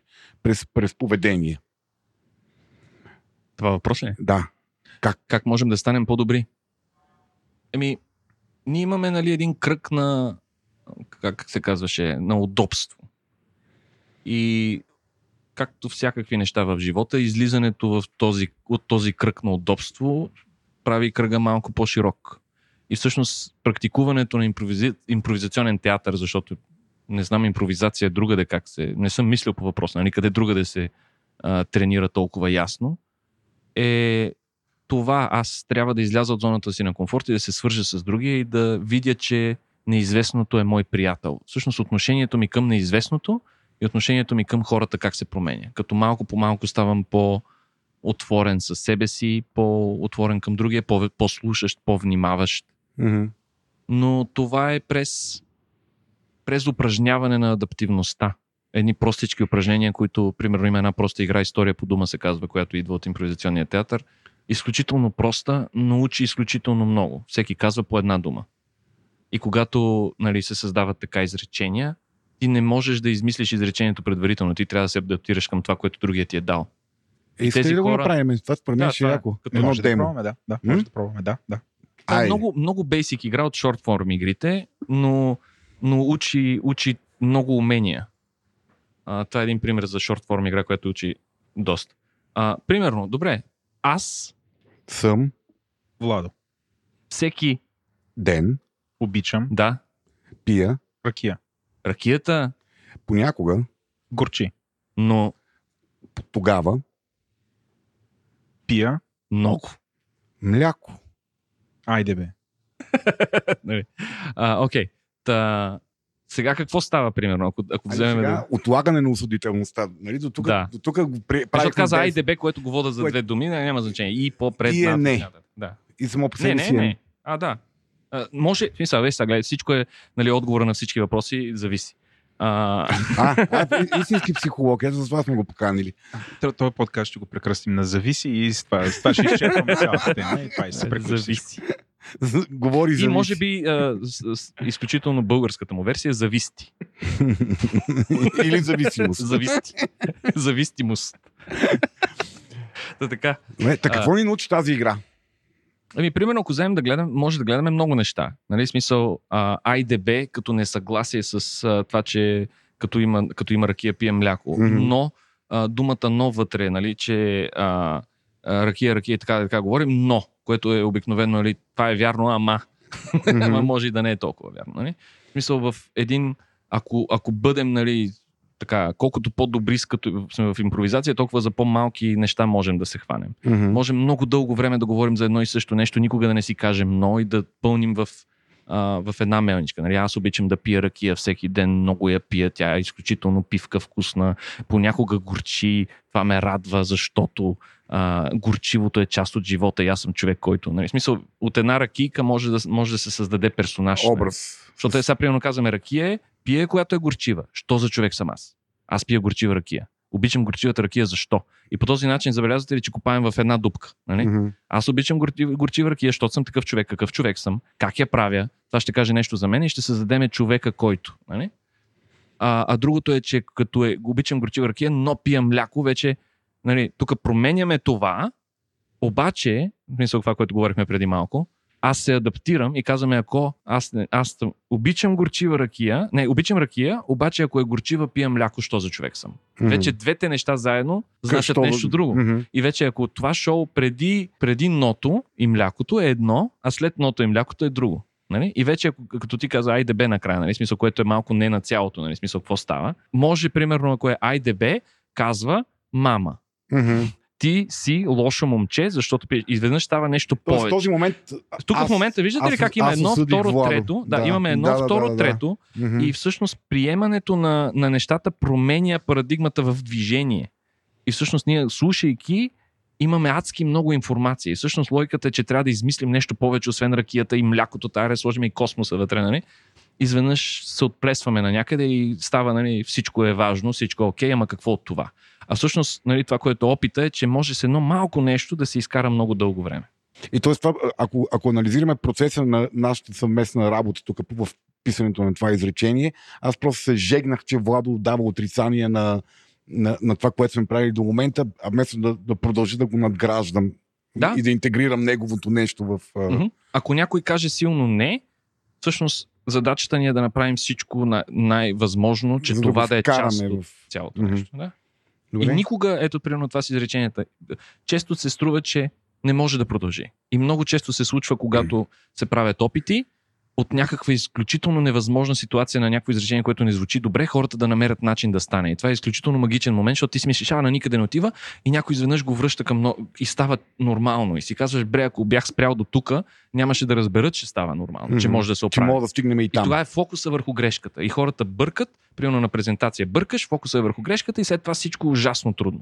Е, или, Обаче... или, или описваш работен процес и фокуса е върху грешката, или mm-hmm правиш някакъв план и фокуса е върху а, как няма да стане. Как няма да стане и как да обезопасиме или този какви глупости говори и неговата гледна точка колко е нефелна и всички върху него. Mm-hmm. Нали? Плана трябва да е такъв, че то да бъде смачкан. А в случая, ако нали, някой има различно мнение, може просто да се остави има един такъв нали, момент, можеш просто да го оставиш да съществува. Две неща могат да съществуват дори противоположни mm. едно до друго. Както нали, правя винаги справка с, с това, нали, какво искал да каже автора а, една картина, колкото е абстрактна да е, може да има колкото си иска мнения хората към нея и всички мнения са прави. Не? Mm-hmm. Може да съществуват. И всъщност, да, ако оставиш чуждото да не мнение... скача обиден като такова в момент, в който чуе нещо, което не, не, не казва ти си бог. Дори и така да е. Това си е неговото мнение за неговото произведение. Да, в момента, да, в който създам неприятно. нещо, то вече не е мое. Да, е, е, това, мисля, много, много хора, които създават неща, това не разбират. Mm-hmm. Че, те, че оттам нататък всеки има право да ги оценява и разбира и интерпретира както той, той го преживява и вижда. А, аз това, което исках да те питам тук е а, Значи, седя отстрани и слушам и сигурно има хора, които казват, добре, това нещо ти постоянно да търсиш продължение на разговор, това не е нещо самоцелно. В смисъл, а, много хора супер спичат, нали, че отидат на една среща и там ще се говори твърде много. Те искат, нали, да отидеш, ще кажеш, е, правим едно, две, три, дори ти кажат да и продължава. И всъщност така, нали, това цялото нещо, което, нали, както ти казваш, около ракията може да се, тя да развие персонално, персонаж, нали? Mm-hmm. А, а, не е ли това някакво, някаква самоцел ние да продължиме разговор? Нали, при а, импровизацията и театъра го разбира. Нали, трябва разговора трябва да продължи да се случи и да е интересен. Но всъщност, ако това го прехвърлиме на корпоративните срещи, всъщност трябва ли да сме чак това? Не, не е ли нужно някой да отсече и да каже, добре, тук е и продължаваме? Да, аз това е менеджери, сам, само да кажа, имам, имам съм менеджери, които са мразили моята многословност. И аз като почна, например, да им обяснявам това, що ще го направим, пак как ще го направим, Имал съм менеджери, които директно ме прекъсват и казват, пич, стига. Не ме нали? интересува. Не ме интересува, млъкни, кажи го, кажи кога ще стане, ери кога ще стане. Добре, действай. В смисъл, нали, това, това, винаги, това мен ме тренира да съм много такъв обран в изказа си често. Просто влизам в такъв репортинг режим говоря за менеджери отдавна, нали са. Uh-huh. Илия, ако се препознаваш тук, не, не, си, не е така с теб, Илия е моят шеф, нали, с него нямам такива. Така, Илия е току-що написан на бюрото и аз с нощ да знаеш, че надра бюрото. и сега го реже върху ръката си. Имал съм такива менеджери. И сега въпросът към тебе. Ами, а, сега, това е някакво повторяемо нещо. Ти, примерно, казваш, той знае, че съм многословен, следователно нали, не иска да съм толкова многословен. Проблема би бил, ако някой каже, нали, твоето мнение няма значение. В смисъл, има фокус, който казваме, нали, ние държиме този фокус. Ага, ага, ага. Но фокусът тук е това. В импровизационните шоута фокусът е да продължиш и не можеш да спреш шоуто, за да кажеш, опа, тук е грешка. Да. Нали? Но когато имаме някакъв разговор, има някакъв цел, има някакво, нали, как се казва, кураторство, не, как, как беше думата. А, някой води разговора, нали, в смисъл на къде отиваме. И разликата е нали, между, абе стига си говоря, бе, какъв си, а, през, а, абе няма значение, защото говориш толкова не мога да те чувам, до благодаря ти, а, би ли ми казал накратко за какво става въпрос, да, съгласен съм или, нали, твоето мнение, твоето отношение има значение. Нали? Да, то, и то в случая, Вало, нали, понеже говориме за това да си тук и сега да се съобразяваш с другия, ти ако знаеш, че понякога имаш склонността си прекалено многословен, както аз знам за себе си, нали, твоето партньорство в ситуацията е да си обираш твоята вътрешна многословност, защото тя обслужва някакви твои вътрешни нужди, но, но, но издухва околните хора. Нали, така, че да, т.е. вземаш повече пространство. Вземаш повече пространство, отколкото е, е добре за, за едността. Дебел ли ме нарече? Вземам твърде много. Не, нисък Но си гушкателен. да. Добре. Дори аз разбрах. Аз да покажа на Владо, да покажа на едни момичета колко гушкателен е Владо. Днес гушках, гушках няколко пъти. Гарантирам ви много е гушкателен. Мекиче. добре. Айде поне говорим за Владо, ще задам въпроса вместо него, за да само за да му отнема това удоволствие. А, какво е мястото на импровизацията в секса? Аз, аз съм известен като Владо Секса, да знаеш. Всичко си идва на място. да, сега вече. Почна ли да нареждаш пъзела? Така? Стига Хар- хората... Характер, характер очертава ли се вече? Може бързо да изчерпаме темата, стига скло... Е, хората да са е, склонни нали, всички участници. И да, може... да, да е взаимно. Това ли да е взаимно, да е взаимно? Да. Добре, какво ще кажеш за секса без импровизация? Четох, да. четох един вид такъв а, онзи ден. Нали? Ами, нали каза, че всичко в секса е окей. А сега викаш без кюфтета, тази диня за къде си я помъкна. Така че, нали. Какво ще кажеш секса без импровизация? В смисъл с предварителен сценарий? Ми да, то рано или късно има лоша навик да се рутинизира в дългите връзки. Кой плаща? И двамата.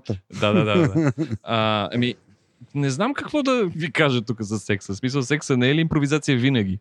В смисъл, това са отношения, които а, основната цел е удоволствие, има участници, и всъщност те се разбират дали трябва да имат граници или не трябва да имат граници, къде са им границите и така нататък. Това би трябвало да става ясно бързо.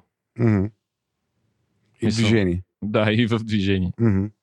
Добре, а къде е място на импровизацията в любовта, в отношенията? Еми, как не да е ли кажа? това любовта всъщност? Не бе, Владо. Секса, не, секса ли е любовта? Секс, или? Не, не, не, питаш. Чай ти каза импровизацията и вече любовта. Аз мисля, че излязохме извън секс, отидохме на любовта. Да. Доста по-сложно нещо. Да, да, да, сигурност. Ми, аз съм склонен да вярвам, това е мое лично вярване, че по някакъв начин тези механизми за защита, нали, това не е достатъчно добро, аз не съм достатъчно интересен, в един момент се изразяват в създаването на някакъв имидж за себе си, който човек вярва или не, но при всички положения демонстрира пред а, обекта пред на неговия интерес. Mm, нали? Което в началото винаги е така. Нали? Да, но, се нещо но такова, за мен, да. за мен, а, за мен точно импровизацията в това доверието, че аз самият съм достатъчен. А, по някакъв начин автоматично ни свързва с други хора, които казват същото. Аз съм такъв, аз съм достатъчен, това, това съм аз. И когато човек е достатъчно откровен, и говорим за очевидност, нали? откровен mm-hmm. със собствената си очевидност, че е достатъчна, mm-hmm. за мене ми се струва, че това е мое вярване, че може да се свърже по-лесно с себеподобни, което гарантира повече по някакъв начин дига шанса му за успех да се свърже с някакъв вид човек, който е на неговото вибрационно ниво, така да се каже. Mm-hmm. Нали? тоест да не бъдем, ето импровизационни принципи, нали? смисъл да не бъдем оригинални, а да бъдем очевидни. И всъщност да, да имаме доверие, че очевидното върши работа. И да си кажем, окей, нали, смисъл, не се свързвам с този човек. Ние често искаме повече от това, което има. Нали? Всъщност искаме mm, повече. Искаме повече. И ни е страх дали имаме стойност сами по себе си, дали ни харесват такива, каквито сме. Да. Тук забихме много, в много дълбинна терапия. Между другото, идеята аз самия не съм достатъчен. Аз самия съм достатъчен е супер базова, базова човешка характеристика, формирана в ранната детска възраст. Но също има и това, че а, това е някакъв вид статус. Нали? Тоест статус игра по някакъв начин свалката. Нали? Аз дали съм уверен в себе си. А, не, не, свалката, свалката, е, бъде... свалката е, риту, е, ритуализирана. Там, нали, там, аз говоря за дългите истинските отношения. Mm-hmm. Нали, там, е, там е голямата, голямата голямото предизвикателство. Да, да, дали приемам да приемаш, си очевидност, да приемаш себе си и да приемаш другия. другия. Да, да. И, и, и някакси да правите нещо окей okay от това, което сте двамата. Също постоянно да импровизирате. То, нали, това е за да имаш дълга връзка, mm. някакси трябва да си интересни и всъщност до голяма степен да импровизирате в това, какво правите заедно и голяма предпоставка всъщност да имате дълга връзка. Otherwise, вие си умръзвате mm-hmm. и нямате, нали, връзката умира и хората имат нужда, но не получават това, mm. което им трябва. Ами Рано и късно намират някакво проявление да намират. За себе си сега колко е вече Ай, ще излъжа. 15 години сигурно съм в взаимоотношения с а, Надя. А, Чакай сега как да я наричаш, защото не сме женени. Нали, извинявай, Надя. Конкубина. Жена ти. да, жена, е, не. Жена ми е много притежателна. Имате ли деца? Имаме, да. А, живеете на семейен Да, да, да. Съ, съвремен... от, 11 термина е конкубинат. Конкубинат, добре, благодаря. Твоята конкубина. конкубина. Да. Не, моята, може моята конкубина. Неговата конкубина не е моята. притежателна. Конкубината. конкубината Надя. А ти си конкубин. Аз съм конкубин. Може да ми викате конкубинчо. Златинчо конкубинчо. Айде сега, социалните мрежи, какво казвам. Моята кариера в политиката е унищожена. Както и да е. така. Да, мога да кажа, че за толкова дълго време нашите взаимоотношения всъщност мене а, ме забавлява откровенно, редовно нейната очевидност. Мисля, мене ми е интересна тя като, както е очевидна. Аз се попикавам, ние много се смеем, попикавам се от хиляде на някакво нейно спонтанно наблюдение. Просто нейната гледна точка е страшно чаровна. Супер. Е, много сладко обяснение в любов в ефир, браво. Много ме изкефи. Този брой достига до вас благодарение на VMware. VMware организират безплатно виртуално събитие, което не е толкова за дълбоките информационни технологии, колкото за IT менеджери и хора, които се интересуват от лидерство. Казва се Leading IT Alliance Soft Skills for IT People и ще бъде на 15 юни от 10.30 в платформата Zoom. Лекторът Михаил Стефанов е бизнес консултант и трейнер, който има дългогодишен опит в сферата на комуникациите. Михаил съчетава дълбочината на научната мисъл с неуморно креативно преследване на практическата ефективност на всички организационни нива. Истината е, че всички искат умни, независими и целеустремени хора в екипа си, но не знаят как да ги привлекат. Как да задържим лидерите в дългосрочен план? Как да накараме те да ни следват? Как да оцеляваме психически, а понякога дори физически, водейки група от силни, независими и целеустремени хора? Отговори на всички тези въпроси ще получите от събитието на VMware с лектор Михаил Стефанов. Повече за него и опция за безплатна регистрация може да видите в бележките на шоуто. А за любовницата искам да... Добре, кажи, кажи за не, не, няма заместник конкубинката. Някакво да кажа. някакъв доминатрикс, защото да, нали, това, това ти липсва явно. Да, да. Добре, един въпрос от Соледат. А, Солидат, слушател. Слушател, да, слушател на, на, на подкаста и патрон. Да това има правото, честа и удоволствието да задава въпроси. Аз се наричам патрон. А кой калибър е? Кой калибър? Няма значение. Защото патрон, нали? Патреон. Патрон в Патреон си, така ли? Да, да патронайзват. Патроеносваш или патронасваш? Патронизираш. Патронизираш. Ох, това колко въртителна дума е. Разни хора ви патронизират. Вие сте, смисъл дума, вие сте мени симпатични маничета и те ви подхвърлят жълти стотинки, за да ви да, патронизират, да. но пък за сметка на това могат да задават въпроси. По време на Пруската империя такива неща нямаше. Не. Не. Личен свидетел. Там с Клаузевиц, като си говори, нямаше. Помня, да помня. Да. Та, какво казва да кажа въпроса Айде, на... кажи, тя се разсърди вече патронка. там. се е тръщнала. Въпрос на тренинг ли е? Чета дълъг и сложен. Внимание, въпросът е дълъг. Въпрос на тренинг ли е някои хора в интернет среда да са бързи, адекватни и духовити в разговор или спор, а наживо да не са винаги, да не е винаги такава ситуацията. Както и обратния случай. В един форум, да речем, да не знаеш как да отговориш и да можеш да бъдеш затапен много лесно, а да знаеш, че наживо би отиграл тази ситуация по-добре. Не каза отговоря. Да. не. Да. зависи. да, зависи. Честито. Ми, аз не знам какъв е отговора между... Каква е разликата между... А, тоест, момент. Аз не виждам паралел между, между интернет и, и на живо общуването. Е, аз, доколкото разбирам въпроса на Солидат, е, едни хора, като са в някакси социално защитената среда на да. виртуалната комуникация, са могат... бързи. Ама тя казва бързи, защото в случая как си бърз в интернет? Ти решаваш колко бързо да отговориш. Ти Еми, да, бърз. бързо ти идват, бързо ти... Еми, ти трябва да видиш какви а, тайфуни се разиграват в а, форума. Много интересно и доста бързо То не е форум, то е чат. Добре. И е по-интерактивно. Но със сигурност, виж, mm. да, тук тезата е, че това са две, два различни медиума. Те имат различни средства на изразяване. Ние с Слави сме правили епизод специално за да дехуманизацията. Защото mm-hmm. ти като ти липсва голяма част от информацията, няма body language, другата страна, да, интонация да. и така нататък, ти ги съдиш сам. В главата ти се случват всякакви неща, ти си мислиш, че един той те напада, пък той не те нападал и така. Да, интерпрета... това е интерпретация на, на текст. На текст, и всъщност, да, и всъщност когато има някаква време, такава празнина, ти я запълваш с... Фантазии и страхове. Да, най-често. Да. Добър ден го четеш. Добър ден. Да. И що ми се Побе, караш? Побе. Добър ден, що ми се караш? да, но да релейтна с Соледат, наистина, значи има, има хора, които абсолютно трайват в една такава среда. Те Какво много, правят, Влади? Трайват. Справят се много добре. Ага. Справят се много добре. Това е естествено им тази среда. Нали, то си личи, те пишат бързо, момента, като им кажеш нещо, те отговарят много бързо, по правилата. Използват, Веднага вадят някой линк, вадят линк, е използват мемета, емотикони, използват определени нали, онлайнери, с които могат примерно, да затапят другия или да, пак, да реинфорснат това, което той казва, докато други хора не се справят толкова добре. Нали, въпросът е тренинг ли е това? Моята теза е, че е тренинг. В смисъл, това е опит. Това обикновено са хора, които компютърно посредената комуникация, нещо с което се занимават. Им е по-привично. 15-20 години, да, по цял ден седят, гледат мемета и така нататък. Много бързо могат да извадят това, което им трябва. Според мен е тренинг. Нали, краткия а, от... Добре, но интересният въпрос е, слава богу, все още функционираме основно извън виртуалната среда а, хора, които в виртуалната среда могат да са такива, как да тренират това си умение в жива среда. Аз на, е, е, искам да, да, нещата, които... извиня, извиня, извиня, искам да апгрейна разговора. Просто ще използвам това абсолютно да пиво, да скоча на едно следващо ниво. До каква степен твърдите умения позволяват ти да си добър а, импровизатор. Примерно, в твоя случай, ти си учил, ти си актьор. Нали, учил си. Да, да. А, това, това ти, ти имаш една камара твърди умения, които те правят много добър в импровизацията. Не. Така, така го пред... Нали, не. А... това не е вярно, защото актьорите по принцип голяма част, те са пак на, нали, на какъв тип човек си. До Ама голяма степен актьорите да не са. Хора и да могат да излизат пред хора, да говорят, но не, притесняват се много. А, не, това е малко... Много актьори се притесняват. Да, актьорите по принцип са в защитена среда. Когато играеш театрално представление, ти си го подготвил, репетирал си го, правил си го, излизаш и споделяш. Най, най, емо... Актьорите най-много тренират емоционална връзка с себе си и провокиране на емоция. Това е най...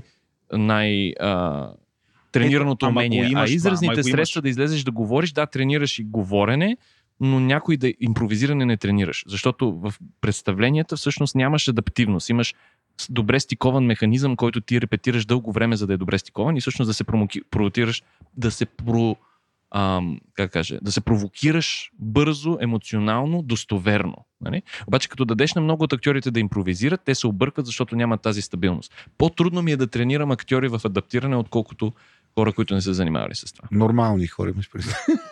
IT-та. Юрист. Да, да.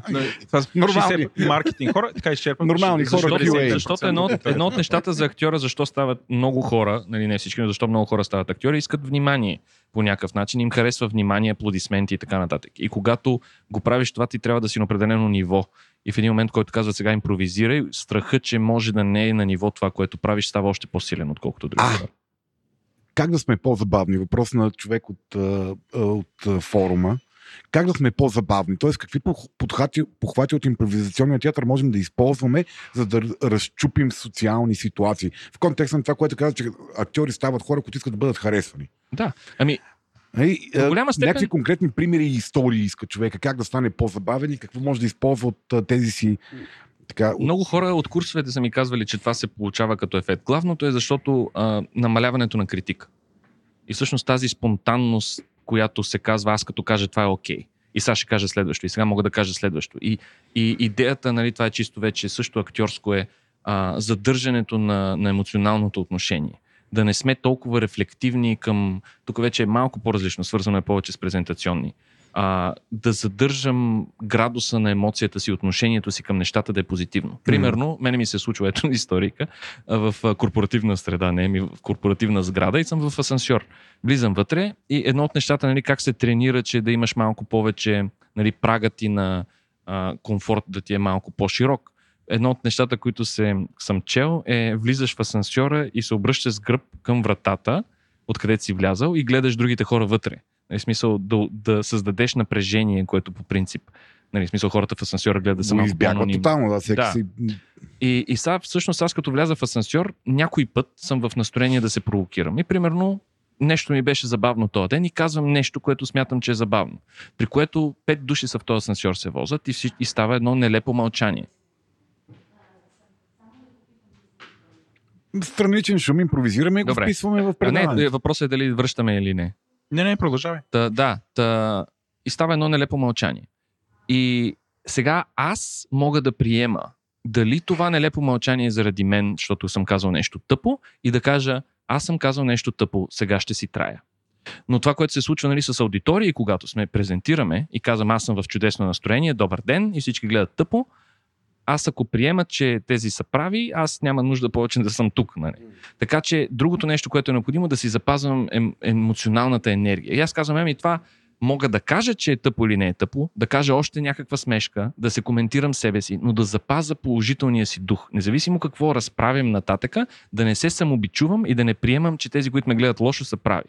И всъщност аз това, което правих тогава в този случай конкретно, казах още някаква глупост, а, изчаках 2-3 секунди, бях комфортно в паузата ми, беше комфортна, казах още нещо тъпо и половината от асансьора се засмя на глас.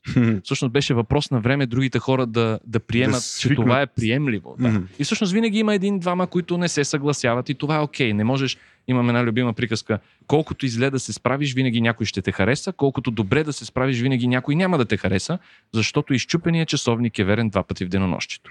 Mm.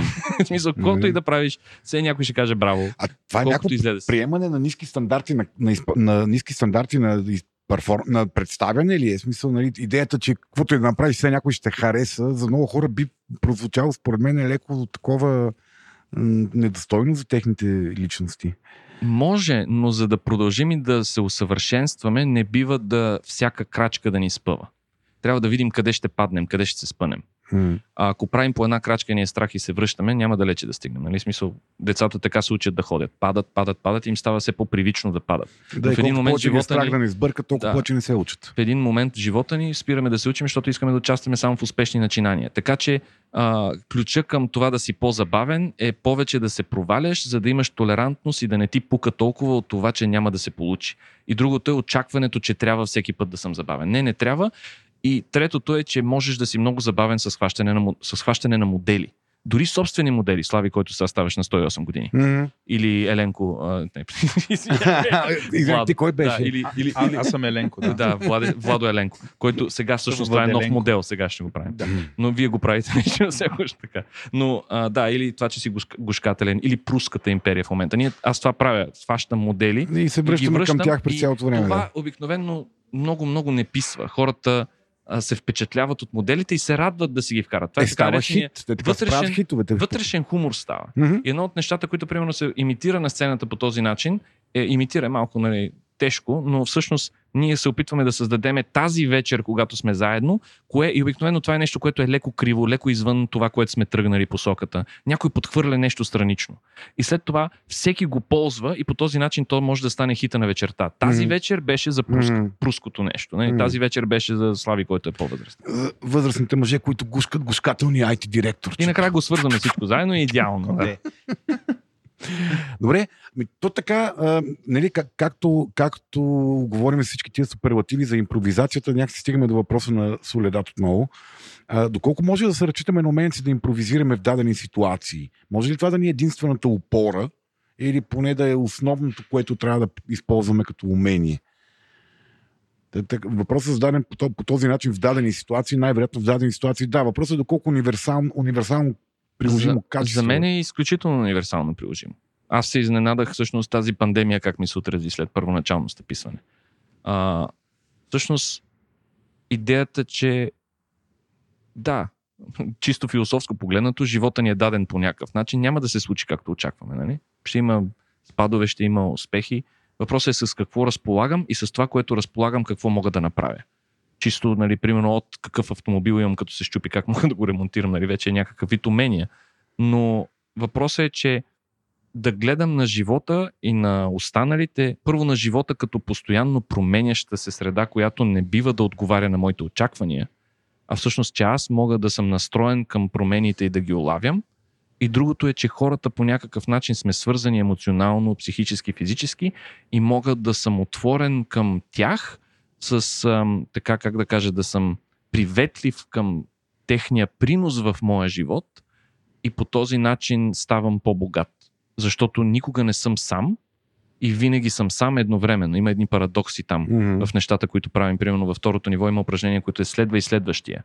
Ако всички следим промените в живота си и в там е, заставаме с ръцете напред, в един кръг, примерно 5 души, Идеята е, че съвсем леко движение трябва за началото и всеки се присъединява към движение. В един момент не усещаш кой се движи, но целият организъм се движи. И можеш да не водиш, да не следваш, да водиш и да следваш едновременно.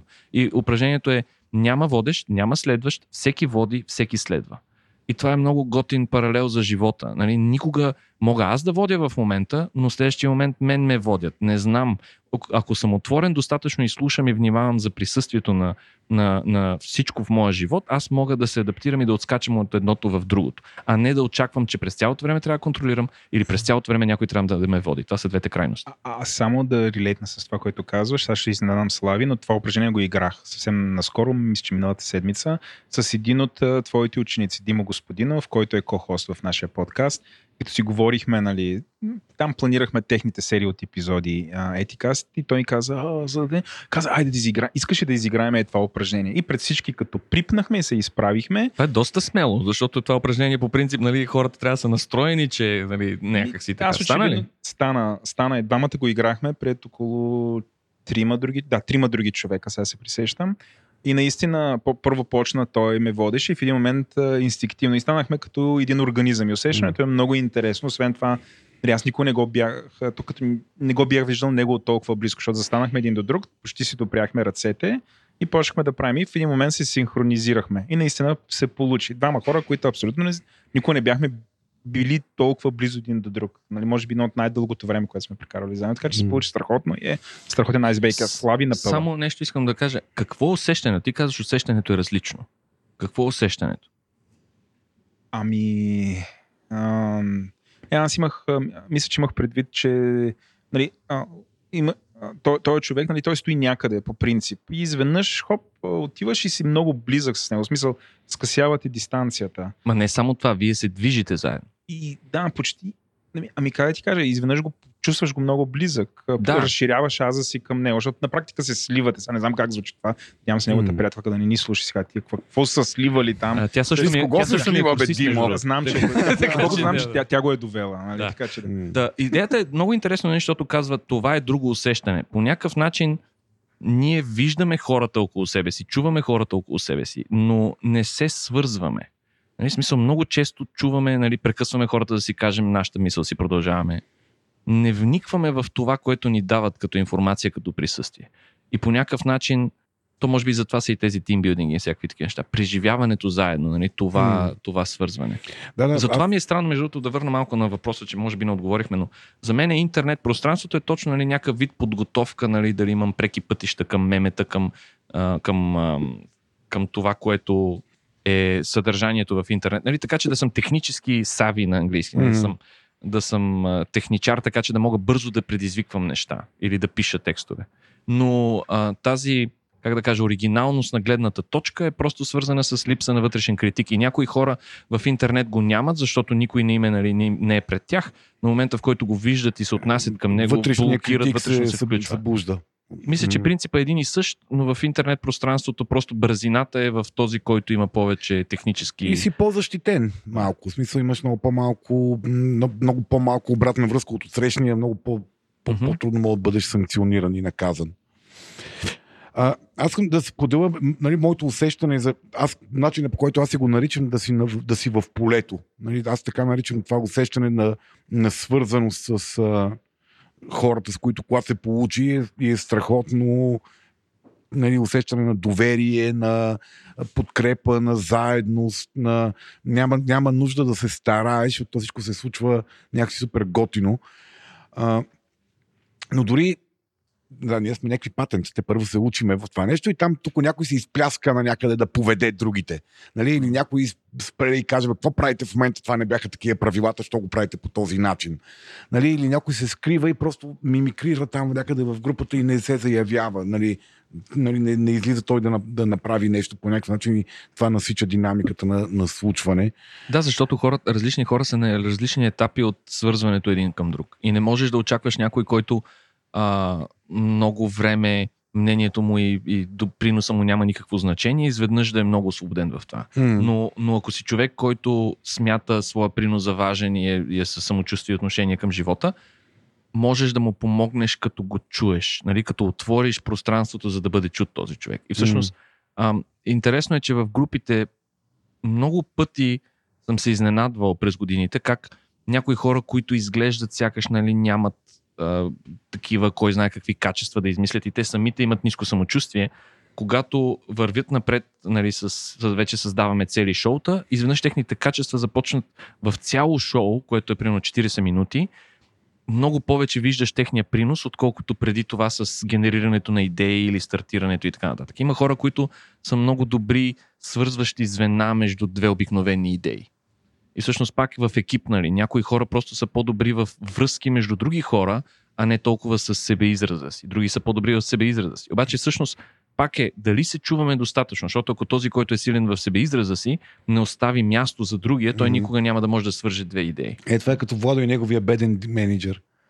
Владо, който е много силен в себеизраза си и менеджера му, който е бил да каква е Владо, стига с това себеизраз.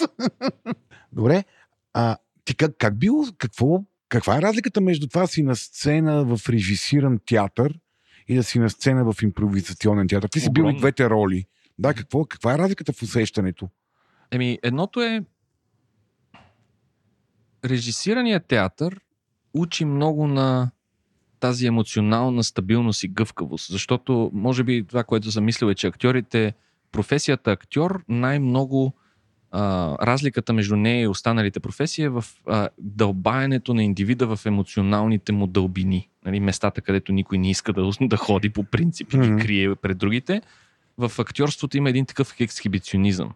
Аз ще се ровя в най-мрачните си моменти, защото драматургията се занимава естествено с най-ужасните моменти от човешките психологически взаимоотношения. Преживяване. Да, и всъщност аз ще си ровя в тези, а, за да ги вадя на показ и ще ги показвам. И вече въпросът е този fine-tuning, нали, кога какво вадя, по какви причини, как го провокирам. Това е актьорската професия. Всъщност репетиционният процес е да намеря къде, как да предизвиквам различни емоции, Създаването на образ е свързан с комбинирането им, с, а, нали, с а, двигателите, които ги задвижват, с силата на експресивността, с загубата на съзнание дори в даден вид емоция. Всъщност много силно се усеща емоция, когато играеш. Ако нали, да, да обавиш в тази Ако. Ти, ти като актьор преживяваш тези емоции интензивно, само наистина да. се Аз случва това в живота Имам ти. спомен на 18-19 годишна възраст, защото моят преподавател Петър Варбанов много съм благодарен в театрална студия игра а, той не ни оставяше на мира, докато не почувстваме наистина нещата. Могат да те оставят както навсякъде. Може да има висок критерий, не толкова висок критерий. В високия критерий не, те, не ни оставяше на мира, докато не почувстваме истинска емоция. А, така че аз връщан съм на първа реплика 50 пъти, за да съм истински оплашен, за да я кажа. И когато си истински оплашен, вече виждаш разликата между това, че имитираш оплаха и след и това, това че не? играеш оплаха. И след това си малко си свързан с това, че трябва да си промокираш. Всеки път трябва да си на висок на тази емоция и не всеки път се получава. Моят преподавател в, в надвис пък Рикора Зарян, той пък не ни спираше. И всъщност първият ми преподавател ме провокираше докато не стигна до тази емоция, а втория по някакъв начин, че не, ни, че не ни спираше, ме научи, че от мен си зависи. Няма някой да ме връща, че да е така. И всъщност това, което става е, че ти си в един момент това е някаква партитура, която ти трябва да преживееш всеки път за първи път. Професионализма на актьора е дали стотното представление, Валю Ганев, пример Валю Ганев контрабасът в Народния театър, играе го 15-20 години вече, не знам колко но аз съм гледал, гледах преди 2-3 години, гледал съм преди 15 години представления и то е още толкова добро. Той играе моноспектакъл 2 часа и изглежда се едно го играе за първи път. Това е професионализма. Че тези емоции, тези емоции са истински, път. да, те са истински, не можеш, или, или ги имитира така, че аз не мога да хвана вече. Но, не, но затова казваме, нали, този актьор е дърво. То не стига до мене, нали, емоцията, защото е фалшива. Mm-hmm. Ние усещаме фалш. Това е актьорската професия. Импровизацията не е толкова его фокусирана. Тя не е толкова фокусирана върху изваждането на емоция. Пак истината е много високо ниво, обаче истината вече зависи от партнирането между двама души. И всъщност откритията, които се случват в импровизацията, в актьорството, а, те трябва да се изимитират или т.е. да се настроят така хората, че да ги открият за себе си сега, въпреки са ги открили милион пъти. Mm-hmm. Не, на репетиции, след това на представление. В импровизацията ти трябва да си настроен, да си ангажиран и да откриеш в момента за първи път нещо и да внимаваш всъщност да, да си добър партньор, така че да се ангажирате и да даваш на другия това, което му е необходимо, той да задвижва емоционалния си двигател. Тоест, аз трябва, фокуса на импровизацията е аз да съм най-добрият партньор. Този, с който всеки иска да играе, е този, който помага на всички да изглеждат по-добре. И ако аз, примерно, реша, че се страхувам на нещо на сцената, работата на колегата ми е по някакъв начин да ми помогне аз да изразявам това повече и да ме бутне на там, че аз да открия нещо или аз да открия нещо, докато го прави той да открие нещо от моето откритие. И всъщност това, което Дел Клоус казва, най-малкото емоционално, истинско, искрено откритие е много по-силно и по-голям ефект дава, отколкото най-голямата измислица. И един от, примерно, режисьорите на приятели казва им, спонтанността ражда истина, истината, а, когато е наблюдавана, не може да бъде забравена. Всъщност всички се стремим към едно истинско емоционално присъствие. Най-добрите импровизационни спектакли нали, не са оригинални случки, хлебарки убиват с лазери, други извънземни, ами са всъщност много а, семпли като сценарии. Много семпли като сценарии, но много емоционални. Даже съм гледал неща в щатите, които бяха прекрасни с това, че не разбираш точно какво е, но емоционално ти влияе много силно. Актьорите горе се хвърлят в неизвестно. Буквално те не знаят какво се случва, но с движение, с продължаването започват да навръзват различни теми и идеи на емоционално ниво. И то става като някакъв вид емоционална вана без, без конкретно съдържание, което е много въздействащо. Дори не мога да го пресъздам нали, на, mm. на аудиторията, но малко като много въздействаш филм, който е леко абстрактен, също може да стане. Но може да стане и примерно Шекспирово представление, в което виждаш сюжета и героите и всичко е страшно цветно. И всъщност съдържанието се ражда от хората какво искат да направят какво целят и всъщност работата им върв в тази посока. И можеш да имаш абсурдни мюзикали, в които да има герои, които са вампири и така нататък. Можеш да имаш една от любимите ми сцени, които гледах в щатите, беше 40 минути импровизация между двама души на едно пространство. Беше някакъв човек, който е, първа среща беше в къщата на някой. А, някакви, или пък двама души, които да играят в реално време един час да изиграят 15 персонажа. В къщата са, после излизат навънка, говорят с други хора, връщат се, време е минало. Всъщност, всякакъв Брус Ли всъщност казва нещо подобно, нали? Всъщност бъди като водата. Mm. Адаптирай се. Каквато каквато чаша сложиш, какъвто съд сложиш, то там такова нещо става. Така че ние, сме, ние решаваме някаква форма, тръгваме да я правим. Зависи от нас какво правим и тази вечер какво се случва. Само да кажа, тази 40-минутна сцена, момичето, което играеше, момче и момиче играха, момичето беше курсистка на този човек, в първи курс е била при него. Mm-hmm. Първото ниво. Има ли е записана някаква? А, не. Но бяха standing ovations, в щатите бяха трудно нещо, да, те не стават като при нас навсякъде. Беше standing ovation, но на Tuesday night той се беше изненадал даже, че толкова хубаво е било. Нямаше представа, каза, че нямал представа, защото ни преподаваш. Нямал представа, че така се случва. Но те, той каза, ние си казахме, няма формат, да видим какво ще стане. И всъщност тя е притеснена от това, че играе с учителя си и, и, и става тази сцена нали, на първа среща, защото тя се притеснява и той влиза в нейното притеснение, почва да копира емоцията. Mm-hmm. И стават двама страшно притеснени олигофрени на първа среща. и всъщност той казва, ние с минава 15-та минута и разбираме, че най-вероятно ще седиме в тази сцена през цялото време. Нали, не ни идва да отидеме другаде. Тоест, дори формата може да е в движение да се роди. Mm-hmm. Добре. Тоест най- най- най-предпочитаният партньор е пред подкрепящ, най-подкрепящия партньор. Това ще си го татуирам някъде и Всеки ще, иска да играе по време на лидерски тренинг. Подкрепящия или приемащия? Еми, то е Защото това. За мен е прием... Ама приемането за мен е по-голямо от подкрепа. То подкрепата минава през приемането. Не да, не, да. не да осъдиш човека, че е там, където е, е такъв какъвто е. Аз е за акцентирам на приемането, да. а не на подкрепата. Защото за мен ти като приемаш някой, идва естествено. Подкрепата идва много по-естествено след това. Mm-hmm. Mm-hmm. Да, и то казваш да на идеята, на света, който е създаден, нали? на реалността, която човекът ти дава и добавяш нещо към нея и всъщност това, което ти си добавил, вече е новото нещо, на което се казва да и се надгражда. И а, да, най-добрият партньор е този, с който всеки иска да играе. Mm-hmm. И това пак е нали, щастлив, положителен и добронамерен към уверен и добронамерен. Той ще към те другите. подкрепи, без да знае какво правиш. Нали, идеята е, че има една такава, някой като е на сцената и е тежко, тогава трябва да влезеш. Не е защото имаш идея на къде ще отиде, за да го спасиш, а дори самия ход, че влизаш, е, е един вид подкрепа, защото казваш, аз съм тук и аз не знам какво става, но двамата но заедно го правим. И в един момент това става за публиката много по-впечатляващо, че двама правят нещо и те не осъзнават, че тези, които играят, не знаят какво правят. И е достатъчно просто трима-четирима души да влязат и от някъде се ражда какво, какво всъщност се случва.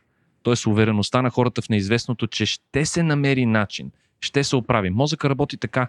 Не искам да влизам, не искам да влизам, не искам да влизам, не искам да влизам, влизам, сега какво да правя? Не е, нали, влизам, сега, що влязах, дай да изляза. Ами, той намира начини, когато го вкараш в неизвестното, да се ориентира, да сглоби mm. нещата, да намери начин. Но страха да не влезем е по-опасен от всичко друго, всъщност. Супер. Увереност в неизвестното. А, добре. Има друго да, хубави цитати, любими цитати. Ти много обичаш да цитираш като за човек, много който се занимава с импровизация. Ами, защото почнах, когато нали, бях, а, когато спрях да правя тези шортформ игри и започнах да чета страшно много книги. И много интересно, че изчетох всичко, което има преди да отида на първия си, а, първия си тренинг в чужбина.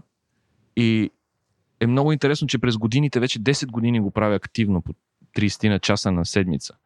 И чета сега пак някакви неща и виждам, че страшно много от това, което съм открил последната една-две години, хората вече са го били написали. Страшно много ми харесват тези цитати, защото са... Ама ти си го открил, което да. е съвсем друг начин на, на, на, на, на учене, да откриваш, а не да, да четеш.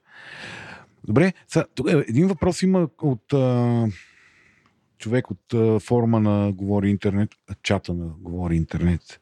А ви вече го наричаме форума официално, дори и ние го наричаме така, така че Добре. моля те, наричай го форум. Какви са разликите между импровизационната школа в България и в САЩ? Тоест, в България има ли школа? И ти ли си школата? Ти или ти импрохаха ли сте школата в България? Еми, може би така да се каже. Има всъщност няколко активни е, трупи. Мисля, че са не преди пандемията, всъщност сега са даже още по-малко. А, но има две течения всъщност. Едното е шорт форм течението, нали, което е игрите като, като метод нали, на отваряне на мозъчната котия, творческия чиста потенциал и така, чиста да. спонтанност. Там, понеже те са по-кратки, а, могат да се случат много неща и сюжета няма толкова значение. И лонг форм принципите, които говорихме до сега, нали, всъщност, mm-hmm. свързването с другите за едно mm-hmm. по-голямо цяло, което, което има там вече различни видове формати, как се проявява там е свързано повече с адаптивността. Ми, аз общо взето мога да кажа вече, че за годините създадох един вид педагогически модел, за който една година е горе-долу обучението. А, за ХХХ нямам представа всъщност с шортформ как а, какво е обучението им в момента. Има там също има такива курсове, които са уводен курс за, за импровизиране. Това е общо взето. Това са двата модела. Едното е short form игри, които са повече за, за забавление, long form, което е всъщност а, инвестиция в, в свързаност и партниране по-голяма. Базово е едно и също, но проявлението на, на в дългосрочен план е доста по-различно. А в чужбина, а, преди пандемията, то всъщност има едно импрообщество. Аз направих тук фестивал, има импрофестивал, имахме 4 издания, идваха от стотина, 150 импровизатора от цял свят, много беше интересно. Има различни школи, главно е чикагската, нали. Те са две течения. Едното е Кит Джонстън а, от Англия е тръгнал, които са повече върват пак към шортформ неща, но там има и наратив, така наречения разказ, как се разказва история. А, и и другите са Чикагската школа с Дел Клоус принципите нали, на цялостно представление, което се изгражда. Но има различни подшколи и различни театри отвориха последните три години. В Брюксел отвори импротеатър, в Копенхаген има импротеатър, в Атина има импрошкола, отвори се в Солун, ходих да преподавам на остров Самотрак и много интересно, всъщност гръцко импрообщество. И вече се говори за общества. Румънците отвориха няколко театъра преди няколко години, всъщност и, и даже имам такава Румънците идея. имат за... няколко театъра. Еми, те имат едно основно пространство, което отвориха наскоро, но обаче то е малко като тип а, тези завод Витош е огромно такова, направиха ремонт, група ентусиасти. А, много им се радвам. И а, имат няколко места, на където се имат малко по-дълга школа. Но навсякъде почти са, даже един приятел беше ходил на фестивал в Южна Африка. И каза, а, там е абсолютно същото. Една шортформ школа започва, разделят се на две, други почват да правят лонгформ. Тоест, тук сме в глобалния тренд. Малко глобалния тренд е, да. Еми, добре, Мисъл, има, винаги има едно начало ярко, след това има разделяне, след това има събиране пак. Не дано да има събиране. В Штатите има три, три школи, даже, които в Чикаго се води, че ако си минал трите, си много добре. Едната е uh, Second City, където се говори нали, за създаване на социална-политическа сатира, скетчове. Saturday Night Live идва от там от хора, сценаристи от Second City и от IO Theater. IO Theater, където се казва групата е най-важна, ние сме заедно и се учим да вървим заедно и да правим импровизационно шоу от нищо и най-важно е да сме заедно и да се свържем. Дел Клоус учението. Има едни, които са The Annoyance Theater, които също и при тях ходих на едно обучение, които са uh, anything goes. В смисъл там е да не влизаш много нали, в да мислиш как правиш uh, скетча, да не мислиш как си заедно с групата, прави каквото искаш. И т.е. те са take care of yourself first. Ако ти си добре и след това се обърни към партньора, заяви се солидно. Нали, има малко по-различен модел на, mm. на, на, на поведение и всъщност да пречупиш мозъчната котия, да щупиш формата и всичко. И всъщност идеята е, че ако минеш през трите школи, си много добре, защото... Е, тая последната ми звучи повече като моята школа. Кога някой ще отвори такава школа тук? да, да. Добре, с какво? Да. Извинявай, извинявай сега ти. Окей, а, Америка. А в Русия случва ли се нещо? В Русия театър е огромен. Дори и сега. Руснаците умират за театър. Там всичко ли е, да, Балшой театър ли е, или има хора, които наистина... Ако не се лъжа, мисля, че има пак и две групи там. Но, но е сравнително малко е за мащабите им, които имат. Не е толкова голямо. Познавам един човек, който организира фестивал там. Имат Московски фестивал. Имат Санкт Петербург фестивал. Да, ще и... се изненадам, ако е само. Да, да. Столицата на културата. Да, и... Питер, да не се обади. Има школа, но като цяло, примерно по международните фестивали, големите са в Атина, в Копенхаген, в... А, а, как беше? До Хелзинки, един град. В Финландия има. Добре. Вярвам ти. Да, да. И те подкрепям. Има, да, има. Барселона, Барселона, Атина, това са големите. И в София всъщност един от големите се води вече. А, там руснаци по-малко има. Не съм виждал толкова. Не са толкова отворени според мен за това в Русия. Защото може би има много солидна школа. Той ние тук театъра всъщност е от руската школа тръгнал. Така че... Добре. Хората, Само да кажа малко, може би, не знам дали да го свържем това по някакъв начин, но, но това, което е тук школата, което аз създавам, е а, малко се опитвам да комбинирам различни идеи. И всъщност в обучението вкарвам и принципите на освободеност нали, на шортформа и връзката към представление. И всъщност целта е, това е една общност от хора, които да са свободни и много ми се ще работя в посоката това да е общност от хора по принцип, че тези принципи са много житейски приложими, то е ясно. Mm-hmm. Но те са хора, които се оформят в малки общности и до голяма степен си помагат И си мисля, че тези принципи са много хубави за, за отношението ни към света навън. И всъщност планирам в момента като освен нали, тези игри, игри, шоута, които се случват, които са много забавни и сплотяват, Хората, между другото, си организират сега едно море, някакви стотина души ще минават на едно и също място да ходят. Но да има и такъв отпечатък, чисто житейски, дали можем да променим средата си. Мене това искрено ме вълнува. Mm. Ако аз съм отворен така и добронамерен, мога ли да променя нещо навън, за да отворя този бъбъл, да спукам този балон и да се свържа по този начин, по който се свършвам с колегите си на сцената, да се свържа с други хора и да помагаме на различни инициативи, за да си облагородяваме средата. Много ми харесва, много анархистски звучи Нищо концепция. не е достатъчно стойностно, ако не помага на някой друг. Не знам, така ще се чувствам. Добре, с какво си тръгват хората от твоите курсове? Нали? Най-често си тръгват с много гадже, това е ясно. И ти, ти, ти, ти, ти, ти оттам ли си тръгна? А, не. А, това Нали, е на 99. На 99, Кой ще колко ще ме вземе на 99? Дървен, дървен психолог, ние така му казваме. С какво си тръгват хората от курсовете ти? Ти накрая на всеки курс ни казваш, сега вие с какво си тръгвате днеска, накрая с какво си тръгват най Идеята е какво си взехте от днешния час, но хората просто си тръгват. Не, а, всъщност, какво, с какво си тръгват? А, пауза да им. С какво си тръгват хората? А, как им подобряваш качеството на живота? Много често съм чувал, че а, са по-отворени хората към общуване. Mm. В смисъл, че повече вярват, че ще бъдат възприяти, окей, по-са окей със себе си. Един човек ми каза, че наистина му става по-лесно да, а, да се загаджи. защото, му, защото му става по-лесно. Ако е задушил вътрешния критик, вътрешния критик много често води до тук слаби си навежда химикалката отгоре надолу в падащо движение. А, интересно. Ще взема да го сложа в рекламата на курса. Да. А, та, а, надявам се, да, такива неща. За свързаност, за, за чуване, за. Да, за освободеност, може би. Като цяло хората стават по-освободени и това го виждам с, с часовете. Как а, имат повече доверие един на друг и на себе си. Mm-hmm. Освободеност, свързаност, чуване. И доверие в себе си, и доверие в другия. Тоест, това са... една тъпия не даваш ли? Дай му на вода една тъпия да си... Нека не пише ли? А, импро, импровизатор първо ниво. Импровизатор. Не, имаме едни плакети, между другото, даваме всяка на, на горе-долу на една година. А тия с обидните думи ли? Аз съм Не, не, не. А, едни плакетчета, които а, имаме на всеки някакъв а, вътрешен лав, който се появява ето на някакви модели и на всеки слагаме отличие за нещо.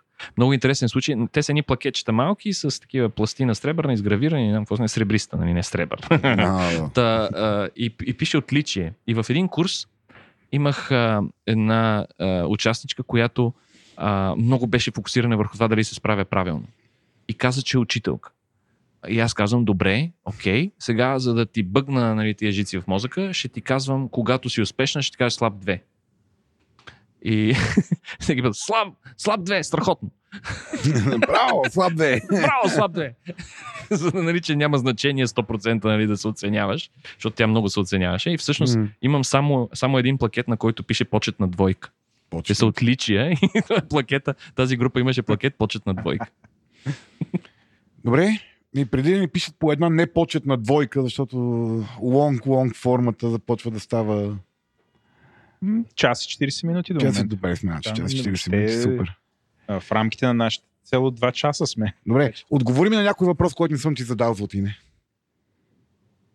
Само да ти кажа, това Слави, а, един път а, правихме интервю на човек, защото Слави сме работили и сме наемали хора заедно в един друг живот. И, и правя аз интервю на бъдещ програмист. И аз завършваме това нещо, нали, и аз питам човека, и кажи сега, имаш ли въпрос, който трябваше да зададем, но не ти зададохме? И Слави такъв просто ме погледна, нали, човек каза нещо. И после ме хвана и ме закла. И сега в момента той прави също нещо, задава ти такъв въпрос. Да, ама ние сме на полето на импровизацията и това тук е приемливо. А, когато човек е в ситуация на оценка, когато се в ситуация на оценка, това е садизъм. Добре, нямам никаква представа дали има нещо, което не мога да се сетя в момента. Сетих се сега за интервю за работа, като казвате, един приятел казва, ам, като ги интервюрам, в един момент беше на тема сега ги карам да кажат нещо положително за себе си. Изброй ми пет неща, в които си добър. И казва, че има големи блокажи.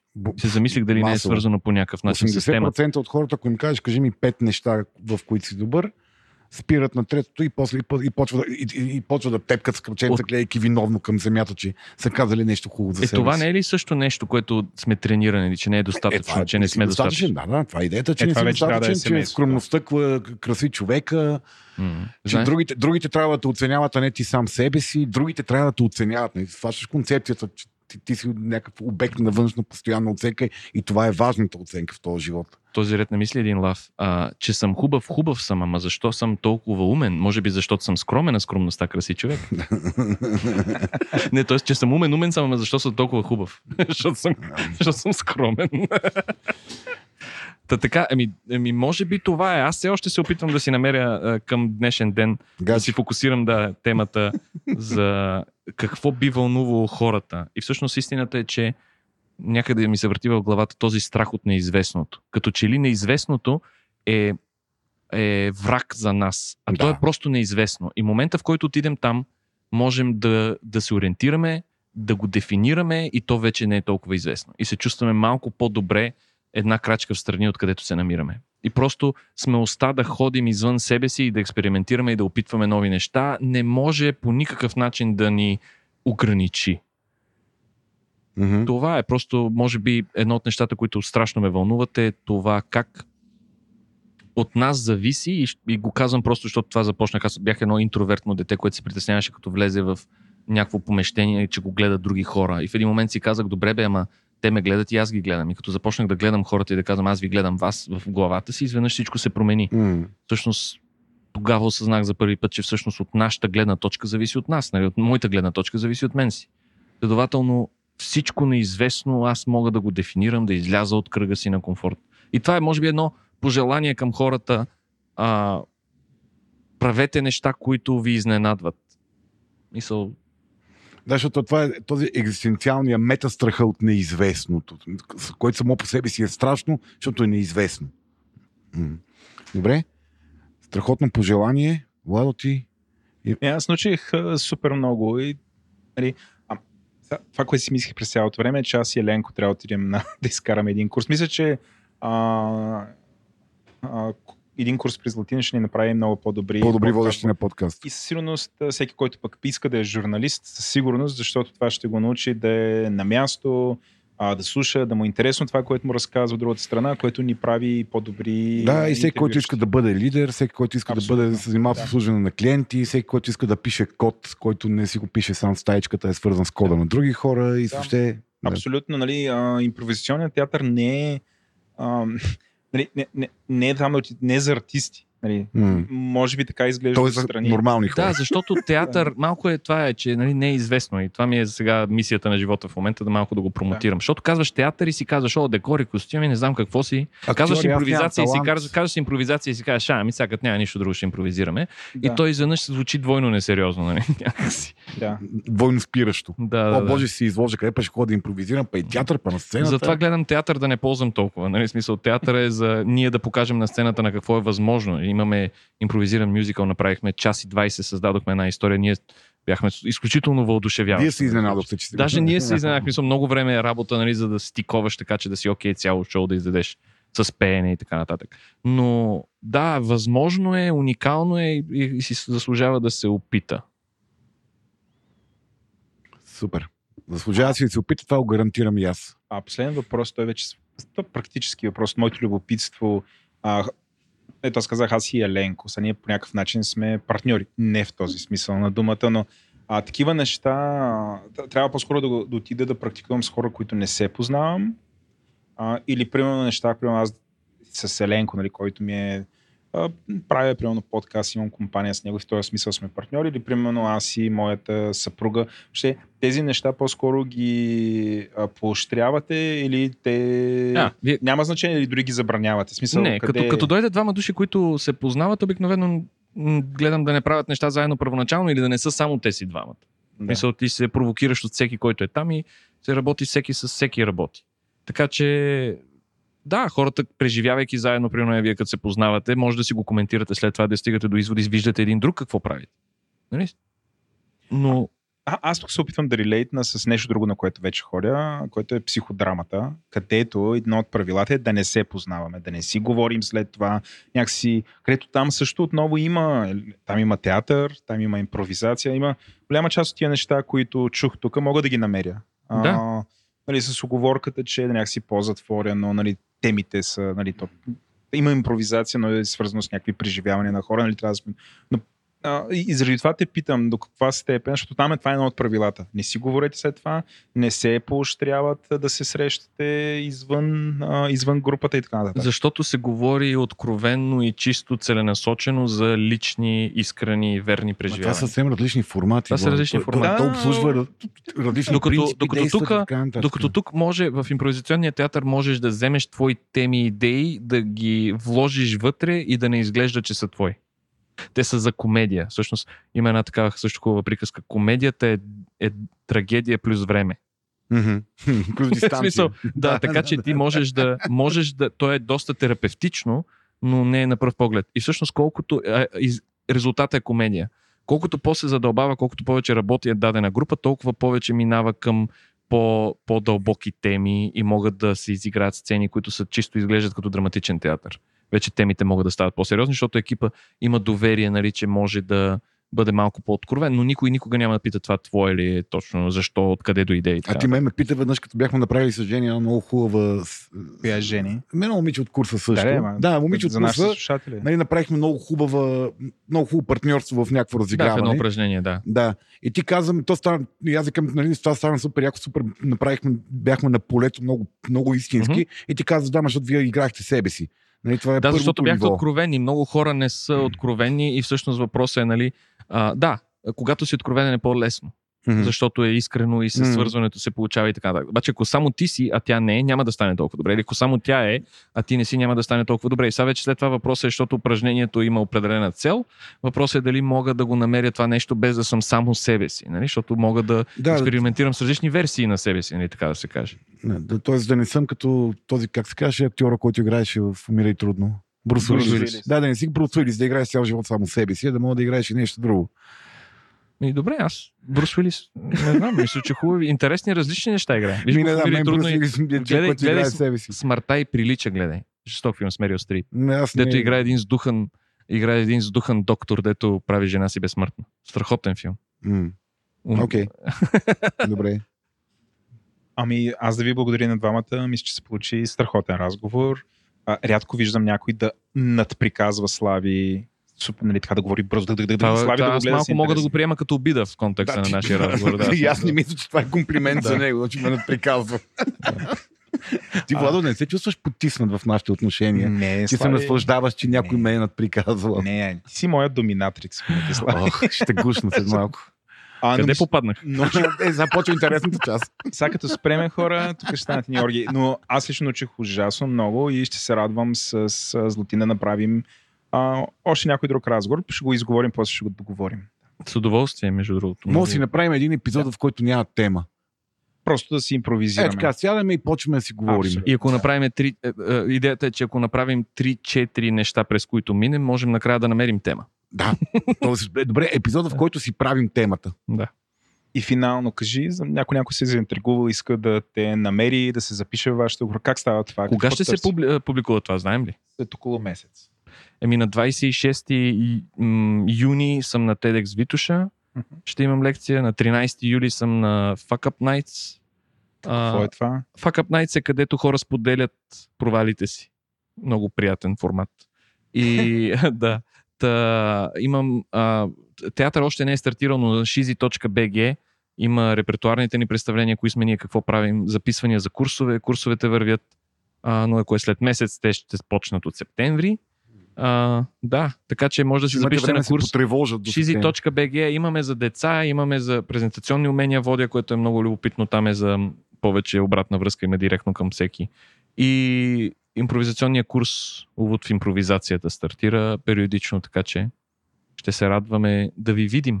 А, всъщност аз обръщам към Слави. Ние сме писали, че така около 10 юни ще говорим за прошката, но предполагам, ние това ще измести. Еми, така, че... надявам се да ми простиш, Владо. Ще но... простя. Да. Еми тогава всъщност не е толкова далеч. През а, имаме два броя и хоп.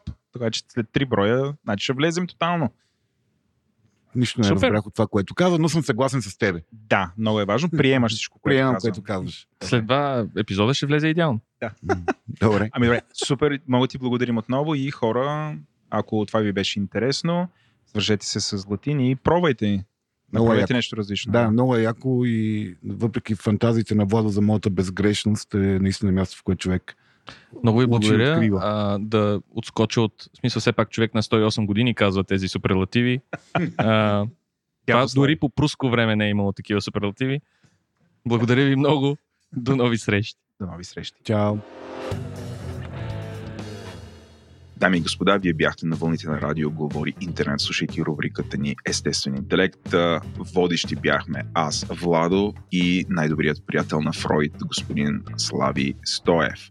Духът на Еленко беше, както винаги, с нас. Продуцент на епизода бях аз, Владо, редактор ни е Димитър Панайотов, аудиоредактор и монтаж Антон Велев, музика и въобще всичко, което е свързано с изкуството, ни го прави Унко. Дизайнът ни е Иван Гинев. Искаме да благодарим на нашите, нашите партньори от DFBG, които са най-големият сайт за IT обяви за работа в татковината, SiteGround, които са, както казах по-рано в епизода, нещо като хостинг рая за вашия вебсайт, където тия сайтове там се чувстват жестоко, когато ги а, разположиш на по-добре място не са били. Oracle, огромната компания, която ни подкрепя почти от ден 0, DexBG, която пък помага на малките и средни предприятия да управляват по-ефективно бизнеса си. MissBG, мистичната Escape стая и Storytel, които са без, без съмнение най-добрата платформа за аудиокниги и аудиосъдържание поне, поне 500 км около Витоша. И не на последно място искаме да благодарим на нашите 180 патрона, 180 плюс патрона, а, хора, които даряват пари на Говори Интернет за това да продължаваме да правим това, което правим. Ако този подкаст не ви беше достатъчен, може да пробвате някои от другите от нашата минималка тайни а, супер чичава империйка за подкасти, а именно подкастът и Транзистор, където си говорим за джаджи, Манджи или пък подкаст Тропич, или където си говорим за Манджи, или подкаст Експлейнерът на Говори Интернет, където си говорим а, за, за сложни неща. А, подкастът ни Парите говорят, където си говорим за инвестиции и най-вече подкаст Ден, къде, който излиза всеки ден и е на новинарска тематика и ще ви позволи така до 8 минути да се запознаете с най-важното през деня. Благодарим ви и до нови срещи!